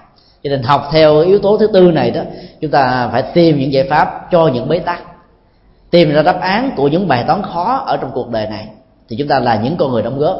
Còn phê mình chỉ trích không phải đóng góp, mà làm cho cuộc đời này ờ, nó tan hoang nhiều hơn nữa, nó phức tạp nhiều hơn, nó xấu nhiều hơn. Và với ờ, bốn mệnh đề tán thẳng đó đó, thì ờ, bà la môn này đã phát nguyện trở thành đệ tử của đức phật, và bài kinh kết thúc tại đây. Như vậy là dấu chân quan trọng nhất mà trong bài kinh này dạy để chúng ta noi dấu theo chân phật đó đó là sự chứng đắc các kết quả của ăn vui về hạnh phúc trong cuộc đời. Do đó chúng ta đánh giá một bậc đạo sư, đánh giá một bậc thầy, đánh giá à, một truyền thống tâm linh, một tôn giáo, một trường phái, một triết thiết một học thuyết, chúng ta phải đánh giá trên góc độ của giá trị. Và kết quả của nó chứ đừng đánh giá trên chủ nghĩa hình thức. Thì lúc đó chúng ta sẽ không bao giờ sợ lầm đường lạc lối và không bao giờ rơi vào tình trạng là tiền mất và tật mang chúng ta có một số câu hỏi trên bàn. Câu hỏi thứ nhất, có hay không sự kiện thần thức xuất ra khỏi thân này nhập vào thân khác? Đây là một câu hỏi rất là hay. Sự trả lời của nó có thể liên hệ đến à, vài góc độ khác nhau. Nếu chúng ta phân tích từ góc độ hệ giao cảm giữa hai con người chúng ta xác định điều này có một trăm phần trăm. Đó là hiện tượng bị nhập. Trong hiện tượng ờ, bị nhập đó, chúng ta thấy là nó có hai yếu tố. Một thân xác và thần kinh, tức là não trạng của người bị nhập và tâm thức của người nhập. Hai cái này nó được hoạt động theo một cái cách thức là cái nào mạnh cái đó khống chế. Vì dĩ nhiên cái nhập vào nó mạnh hơn, nó khống chế trong sự tương tác của hệ giao cảm đó đó chúng ta xác định rất là rõ là bởi vì người bị nhập đó, có thần kinh yếu với nhiều nỗi sợ hãi với sự suy nhược thần kinh. Còn nếu như người nào mà thần kinh sắt thép có được chánh kiến có được sự tu tập có đời sống đạo đức tốt á, thì bỗng dưng nỗi sợ hãi không có thì không bao giờ người đó bị nhập hết trơn. Cái thứ hai nữa là, là có thể người bị nhập này có một quan hệ quan trái với người nhập rồi họ mới trả đũa làm cho người này bị đi, điên bị khùng hoặc là bị mất công ăn việc làm mất gia tài sự nghiệp. Vì à, đâu có ai mời cái người đó tác mình là một người bị à, bị tâm thần đó. Cái thứ ba đó nó có thể có một quan hệ là thân thương. Quan trái mà quan trái theo kiểu thân thương yêu thương với nhau. Chết rồi đi không nổi vì thương cái người kia quý lý người kia dữ quá. Cho nên cứ à, bám víu nhập vào chỗ này nhập vào chỗ kia làm cho người kia không được quyền đi thương cưới hay là lập gia thất với một người khác. Chúng ta thấy rất là rõ trong mối quan hệ giao cảm của người bị nhập và người nhập đó nó có những ờ, cái nội dung vừa nêu. Bản chất của ờ, sự xác định đâu là một người bị nhập đó, nằm trên yếu tố là chúng ta xem coi cái người bị nhập đó có thay đổi về tánh tình hay không. Nếu như sự thay đổi tánh tình không có chúng ta biết rằng đó là sự trục trặc về tâm thần đó thì phải phải dẫn đi bệnh viện chữa quán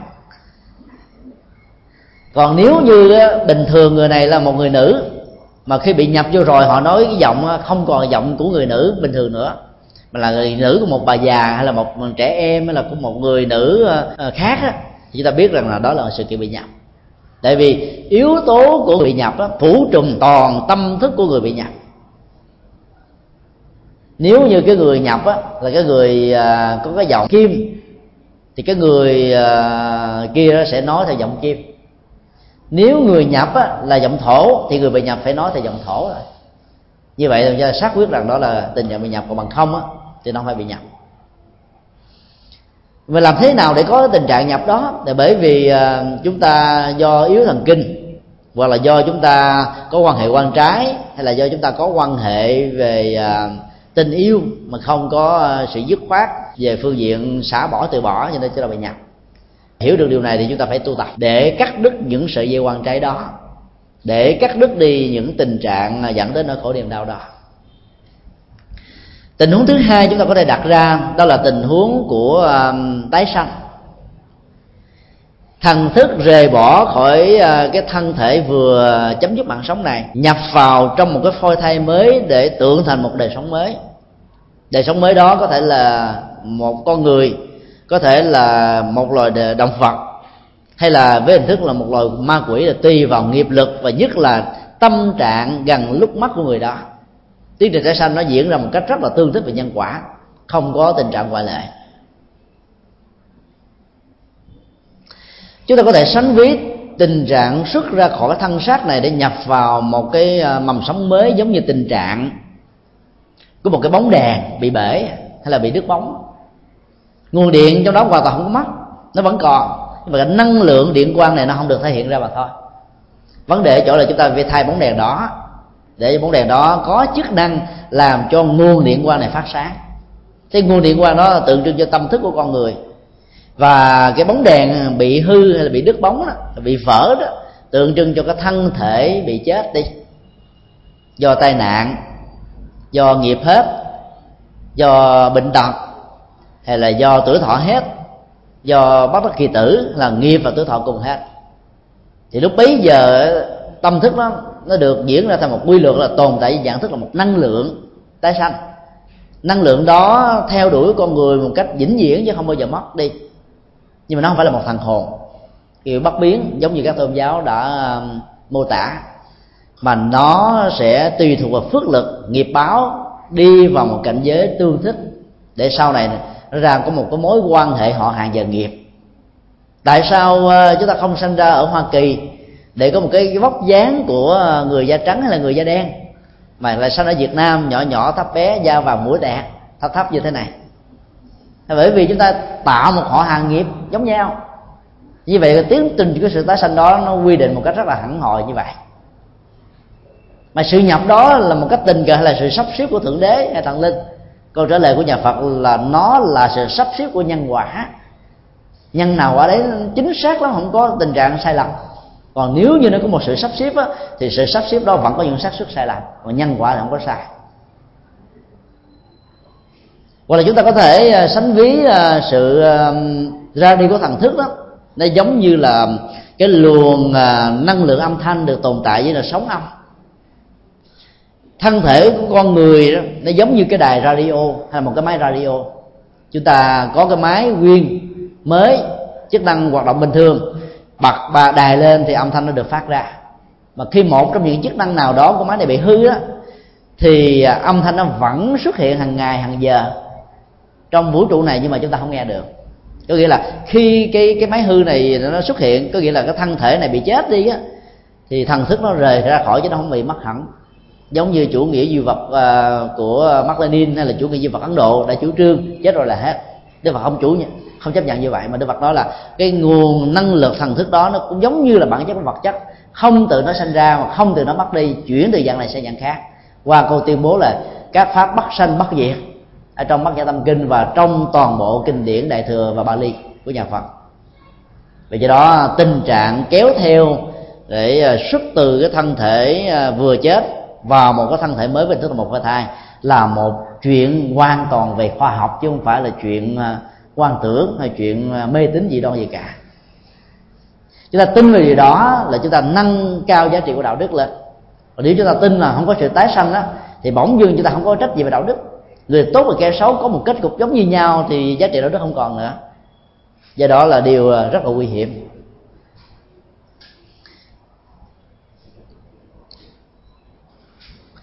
Câu hỏi thứ hai là nếu có sự kiện thần thức nhập vào thân khác thì làm thế nào để nhận biết hậu thân của người tái sanh đây là một câu hỏi rất là tuyệt vời. Làm thế nào để nhận biết? Học thuyết nhà phật cho rằng à, hành động của con người đó được tồn tại với hai dạng thức khác nhau. Dạng thức biểu đạt như sự vận hành của lời nói của sự vận động thân của ý nghĩ sau khi cái đó được biểu hiện rồi đó nó nó không bị mất mà nó tồn tại dạng thức năng lượng. Năng lượng của lời nói là sóng âm. Năng lượng của thần thức á, là nghiệp tái sanh. Năng lượng uh, của hành động á, nó trở thành quả báo. Ba nguồn năng lượng này theo với chúng ta và nó tạo thành thói quen mà chúng ta thường gọi là cá tính hay là nhân phẩm tùy theo ờ, cách thức chúng ta gọi. Cái nhân phẩm của con người ờ, hiện tại này là từ nhân phẩm của người hậu sanh, hay những người hậu thân đó. Và nhân phẩm của những người ờ, mới vừa chết đó, ít nhất là có cùng một tính chất. Dĩ nhiên là nó không có được tồn tại diễn ra theo cách thế là một trăm phần trăm. Một trăm phần trăm nó thường kiến. Mà nó diễn ra theo cách thế là nó nó cùng tính chất với nhau phong cách mà các vị lạc ma tây tạng tìm kiếm những vị tái sanh đó, rất là hay dựa vào học thuyết uh, nghiệp và thói quen. Ví dụ như uh, khi ờ, người ta đi tìm uh, đạt lai lạt ma thứ 14 ngày đạt lai lạt ma hiện tại thì họ đầu tiên á, là phải dựa vào di chúc. Về sự tái sanh vị đó dòng họ ở đâu gia đình tại đâu những yếu tố đặc điểm trên cơ thể người đó là cái gì. Phần lớn như vậy tái sanh thật đó, đều có gì chút chính xác. Cái đó vẫn chưa đủ để xác quyết là dấu ấn của một vị tái sanh. Họ làm đến bài toán thứ hai đó là bài toán à, à, loại suy bằng cách là dựa vào công thức của à, các cái hệ quán tính thói quen của nghiệp giữa đời trước và đời hiện tại.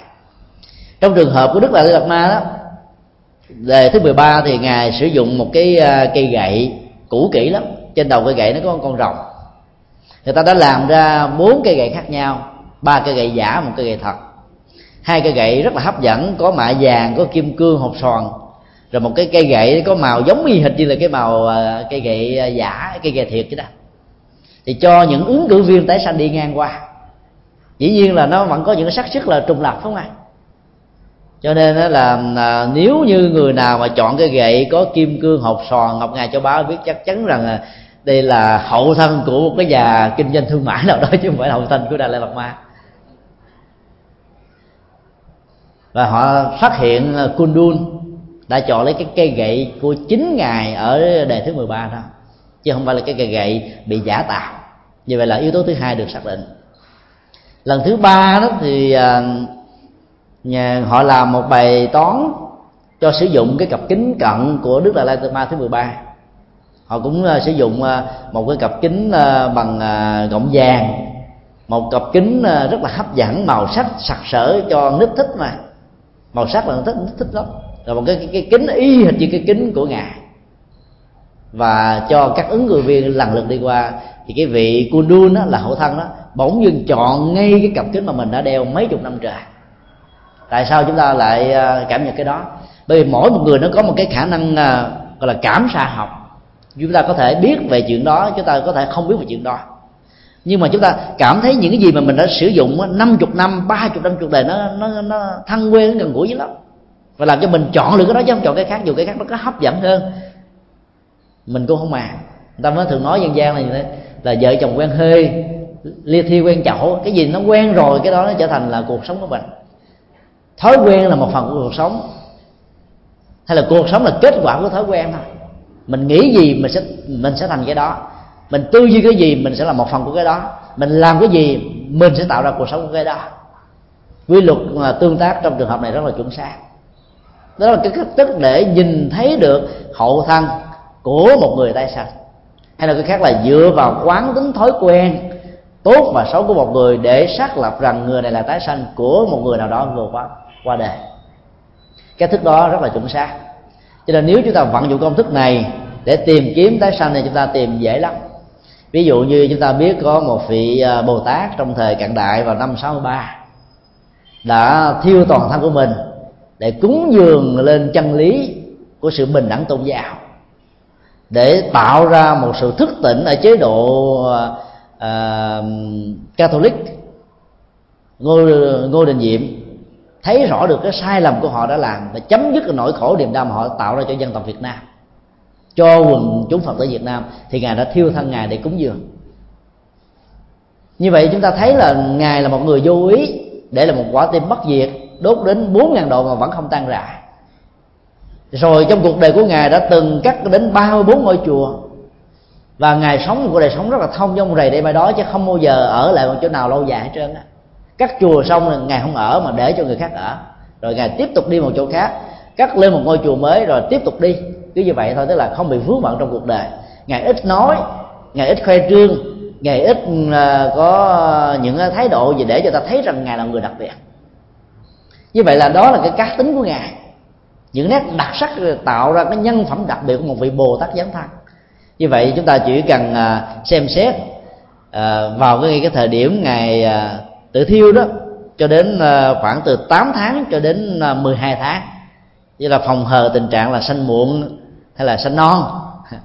Để chúng ta biết rằng ờ, những người sanh vào năm 64 á, có thể trở thành ứng cư viên của ngài. Và chúng ta làm những công thức của bài toán loại trừ như vừa nêu và loại suy như vừa nêu chúng ta sẽ biết ai là tái sanh trong số những vị xuất gia có người nào thích thầm lặng làm rất nhiều phật sự Ờ, mà không hề khoe trương, dấn thân, cuối cùng để một cái ấn tượng mà cuộc đời phải ca ngợi và sáng tỏ ra, xóa đi những cái nỗi mê mờ về vô minh thì chúng ta biết đó là hậu thân của ngài. Làm công thức đó là chúng ta sẽ biết được liền. Tất cả mọi người đều là những người hậu thân của một người nào đó trong quá khứ. Tất cả chúng ta đều là những người tái sanh. Có điều chúng ta khác với các vị lạc ma, tái sanh của tây tạng ở chỗ là các ngài biết được ngài sẽ tái sanh làm ai. Còn mình thì không biết, mà mình chạy theo nghiệp mình chỉ khác nhau ở chỗ đó thôi. Còn tiến trình của sự biết về tái sanh nó chưa xác quyết được rằng người đó chứng đắc được đạo quả giải thoát. Không không có. Chúng ta nêu quyết tâm lớn thì chúng ta vẫn biết được mình tái sanh về đâu. Chứ là làm chủ được sự tái sanh.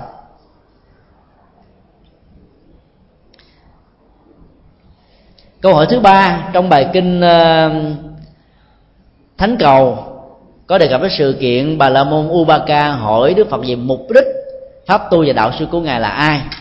Sau khi nghe đức phật trình bày xong rồi đó thì vị bà la môn này là lắc đầu lia lịa và rẽ đi một ngã khác. Như vậy ý nghĩa đó như thế nào không thấy thầy trình bày. Quý vị có đọc bài kinh này chưa? Bài kinh vừa rồi đó từ trước đó. Đã hiểu được uh, bối cảnh của uh, sự kiện vừa nêu đó chúng ta phải hiểu về bản chất văn hóa của người Ấn Độ vào năm à, 1994 chúng tôi cũng đã kể với vị một vài lần rồi. Khi chúng tôi sang du học Ấn Độ. Những ngày đầu lên à, lớp á, nghe thầy cô giáo giảng bài tâm đắc dữ lắm. Cái gì cũng mới với mình mình thích gật đầu lia lịa tỏ vẻ hài lòng và nở những nụ cười rất là tươi. Thì cái ông thầy mà lên lớp ngày hôm đó ông ta khựng lên liền.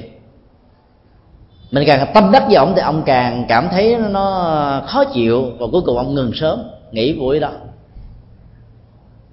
chứ tôi không hiểu tại sao hết trơn. Sau đó mới học về văn hóa, phong tục tập quán người ấn độ. Thì mới hiểu ra rằng là lắc đầu á, là đồng tình và gật đầu là phản đối. Thì qua ấn độ mà mình tâm đắc cái gì đó đừng có gật đầu. Gật đầu là tao nghĩ rằng là mình đang kháng cự họ, mình đang phản đối họ. Mà phản đối mà nở nụ cười để là phản đối của một người rất là thâm hiểm. Thường người ta phản đối thì người ta mất bình tĩnh liền đổi sắc mặt, tái mét hay là đỏ ngầu cái mặt lên, rồi là chân mày giật lên, rồi môi ờ, nói không bình thường, cái giọng nó không còn được chuẩn nữa. Rồi lần này phản đối mà nở nụ cười thì người ta khó hiểu được mình lắm. Cho nên là thầy giáo đó ngày hôm đó đã tỏ vẻ rúng túng, không biết cái cái cái ứng xử của cái người học sinh người Việt Nam này như thế nào đây. Hoặc là mình giảng sai, hoặc là cái người đó bị mát thôi như vậy là trong ngữ cảnh của ờ, bà la môn ubaka lắc đầu lia lịa, rẽ đi ngày khác, không có nghĩa là ông ta bắt đầu với đức phật đâu. Ông ta tán thán đức phật, ông ta đồng tình một trăm phần trăm với đức phật về cái con đường thánh cầu, tức là con đường tìm kiếm tâm linh đức phật, tuyệt vời, sâu sắc. Mà tại sao ông ta lại được kinh mô tả là rẽ đi ngã khác? Khi mình đồng tình, mình thằng đủ người đó là mình phải đi theo liền, giống như các vị bà la môn trong bài kinh này. Khi mà thấy được đức phật có những cái dấu chân chứng tỏ ngài là một tuệ giác siêu phàm đó là họ trở thành đệ tử xuất gia của ngài liền. Còn lần này là rẽ đi ngã khác có nghĩa là chọn một cái đường khác chọn một tâm linh khác chọn ờ, con đường tu khác. Hiểu như vậy là chúng ta hiểu sai ngữ cảnh văn hóa của câu chuyện. Tại sao ông ta đồng tình rất đầu lia lịa rồi lại rẽ đi ngày khác? Bởi vì đơn giản lắm. Trong bản sớ giải của ngài phật âm á, nêu ra một yếu tố mà chúng ta không thể nào bỏ qua đó là trước khi nghe đức phật giảng bài kinh này. Tại vì đức phật gặp ông ta một cách tình cờ mà, đâu có dụng ý đâu, ông ta cũng không hề có dụng ý là đến gặp phật, gặp tình cờ như phật thuyết pháp thôi. Thì ông ta đã thương một cô nàng rất là đẹp. Cô nàng này làm cho ta mê mẩn, nghìn năm hồ hồ thở mấy hơi quên, hồ dễ mấy hơi quên. Ta quên không nổi.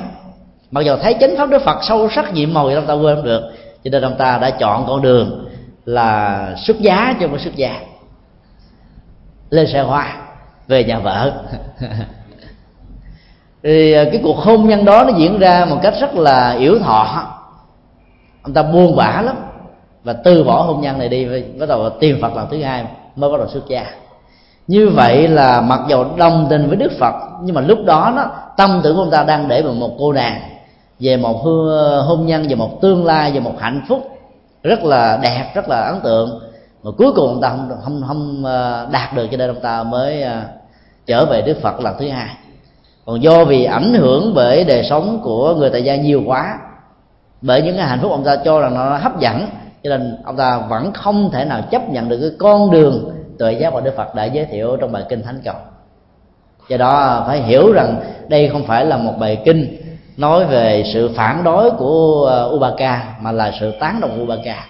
Nói một cái khác là, khi tâm tưởng chúng ta đang bị ờ, kẹt bởi một cái niêm tư duy nào đó, về một đối tượng nào đó, thì lúc bấy giờ chúng ta không còn cái cửa ngõ nào để nhét những nội dung tâm linh được Đức Phật. Tặng cho chúng ta một cách là vô điều kiện và miễn phí. Câu hỏi thứ tư. Trong báo giấc ngộ, tuần vừa qua có nhiều sự kiện có một cậu ờ, thiếu nhi 15 tuổi, tên là Ram Bahudu, Bamchan, đã ngồi thiền suốt 6 tháng ở Kathmandu. Và các phương tiện thông tin đại chúng trên thế giới đã cho rằng đây là hậu thân của Đức Phật Thích Ca, bởi vì cậu bé này ngồi với cội Bồ Đề. Cậu ta đã tuyên bố sẽ ngồi thiền suốt 6 năm như chính Đức Phật. Như vậy làm thế nào để xác định rằng đây là hậu thân của Đức Phật Thích Ca hay là không? Nếu lấy tiêu chuẩn của bài kinh à, dấu chân voi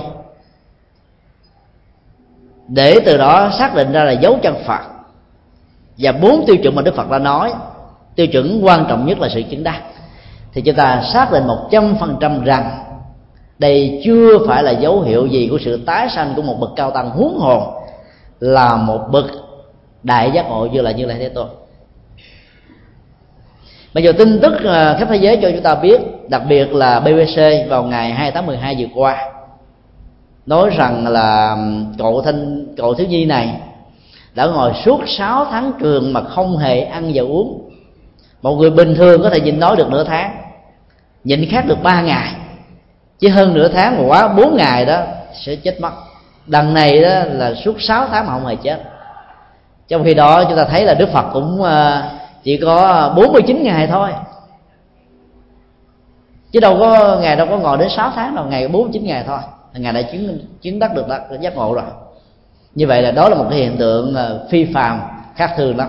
Dĩ nhiên, đó là một yếu tố để chúng ta xác định rằng đây là một nhân vật đặc biệt. Nhưng mà chưa đủ để xác quyết rằng đây là hậu thân của đức phật thích ca. chúng tôi có ờ, đọc một số tin tức và biết rất là rõ là trong suốt thời gian 6 tháng đó, thì Ram Banchan này đã bị rắn cắn hai lần. Sau hai lần rắn cắn đó thì cậu đã yêu cầu các tín đồ của mình là một cái màn che xung quanh cội cây bồ đề về ban đêm. Và đó cũng là một trong những dấu hỏi rất là lớn ở những người tham quan và quan sát à, đó là vì có một tấm vải che cho nên họ chỉ nhìn thấy à, 12 tiếng của ban ngày. Còn ban đêm họ biết là cậu thiếu nhi này nằm ngủ. Có ăn uống hay không họ đâu biết đâu. Do đó có thể là một chiêu bài để thần tượng hóa một nhân vật để rút tiền bạc mà hay là để tạo ra một cái ngăn sách nào đó về phương diện tôn giáo thôi. Câu hỏi đó à, đã được đồn đãi có người nói rằng là hậu thân phật có người hậu thân các bồ tát có người nói hậu thân của các vị a la hán hay là nó là những bậc siêu phàm nhân dân nhiều lời đồn đại khác nhau lắm. Và người ta đã yêu cầu các nhà khoa học gia đến để à, quan sát. Thì uh, tín đồ của cậu này đã cho phép các khoa học gia tới quan sát. Từ xa tức là cách khoảng chừng một hai mét thôi chứ không được còn gần. Thì còn gần quá có thể làm à, làm nhiễu cái tần số tâm thức đó, của người đang ngồi thiền. Thật sự vậy thì cái máy móc mà nó sử dụng nhiều quá nó, nó tỏa ra một cái lượng à, năng lượng tiêu cực làm chúng ta bị à, tán thật ai mà ngồi trước máy vi tính nhiều giảm trí nhớ. Có nhiều bệnh sử dụng điện thoại di động cầm tay mà để áp vô lỗ tai mà nói chừng nửa tiếng là sau này dễ có những cái chứng bệnh ung thư về não lắm. Sử dụng nhiều chừng nào về à, các phương tiện hiện đại đó thì chúng ta sẽ bị hại điện về tâm linh. Đó là điều mà chúng ta tin và trong thời gian khám sát như vậy đó, thì ta thấy rằng là ban đêm Ramanjan này cũng không hề ăn uống gì cả. Bây giờ vẫn đang tiếp tục ngồi thiền, đã bắt đầu vô nửa tháng thứ bảy rồi. Và sự ngồi thiền đó vẫn đang từ từ tiếp tục diễn ra. Và cậu ta tuyên bố sẽ ngồi thiền suốt 6 năm dựa vào bài kinh này chúng ta có thể nói là nếu mà ngồi thiền không đó mà không có chứng đắc được tam minh đó, thì người đó không được gọi là người giải thoát. Có thể cậu đang đạt được ở trình trạng thứ ba thôi có được chánh niệm có được tỉnh thức có được sự tỉnh tại có được sự ờ, thân tâm duy nhất. Cho nên là tất cả những âm thanh sự quan sát của mọi người xung quanh không ảnh hưởng đến ông. Và thực phẩm ăn uống cũng không ảnh hưởng đến bao tử và não trạng đây là một hiện tượng rất là phi phàm rất là đặc biệt. Chúng ta mong mỏi là có ờ, có những dấu hiệu tích cực hơn để chúng ta có thêm một vị thánh ở trong đời hiện tại. Trong cái đời mà ta nói là ma pháp, không có người chứng đắc. Và nếu như có một vị thánh ở cái tuổi 15 16 thì rõ ràng thời nào cũng có người chứng đắc hết trơn. Trong truyền thống của Việt Nam, chúng ta có đến bây giờ là năm nhục thân, không hề ốp sát trải qua mấy ngàn năm mà không bị tan. Ở Trung Quốc chỉ có ba, bốn nhục thân thôi. Việt Nam đến năm nhục thân là gần đây ờ, lại phát hiện thêm một nhục thân thứ sáu, đó là nhục thân của vị hòa thượng khai sơn, ngôi chùa đầu tiên tại bangkok. Hòa thượng này cũng để là nhục thân. Như vậy chúng ta có sáu nhục thân, năm nhục thân trong nước, ở các tỉnh miền bắc là một nhục thân ở ờ, tại bangkok, và một quả tim bất diệt của bồ tát thích quảng đức điều đó ờ, chứng tỏ rằng là chúng ta có rất nhiều những nhân vật đặc biệt về chiều cái tâm linh do điều đó vẫn chưa xác định là có chứng đắc được một cách tuyệt đối hay không. Ít nhất là đạt được trình độ à, thiền quán rất là cao. Mới có thể ngồi tĩnh tọa không có nhu cầu ăn uống suốt thời gian rất là dài. Còn à, xác định đó là à, hậu thân của phật thích ca thì chưa phải. Qua hai lần bị rắn cắn á, thì à, chúng ta thấy là như vậy trong yếu tố của sợ hãi vẫn có. Cho nên phải che cái màn lại đó. Che màn để rắn khỏi cắn cho nên chúng ta thấy là vẫn chưa đạt được ở mức độ của ờ, sơ thiền. Tại vì trong sơ thiền thì yếu tố của sự sợ hãi đã giảm đi nhiều rồi. Còn đến tam thiền tứ thiền là cái đó nó không còn nữa. Hay là sa, tam quả thì ờ, yếu tố sợ hãi là được vắng bóng một cách trọn vẹn một trăm phần trăm. Lần này vẫn còn có một cái nỗi sợ nào đó. Mặc dù nỗi sợ đó rất là vi tế, rất là khó nhận thấy được, nhưng mà còn che đậy bằng một tấm vải thì lúc đó vẫn còn cái gì đó chưa phải là tỉnh tọa tuyệt đối những yếu tố ờ, uh, 6 tháng là một yếu tố thời gian khá dài. Nhưng mà so với bồ đề đạt ma theo truyền thuyết á, 9 năm á, thì không áp phê gì cả. Chúng ta vẫn tiếp tục theo dõi để xem uh, tình trạng uh, ngồi thiền của uh, Ramanujan này như thế nào. Và mong rằng đó là một dấu hiệu tích cực. Chúng ta kết thúc tại đây. À, kính mời tất cả cùng hồi hướng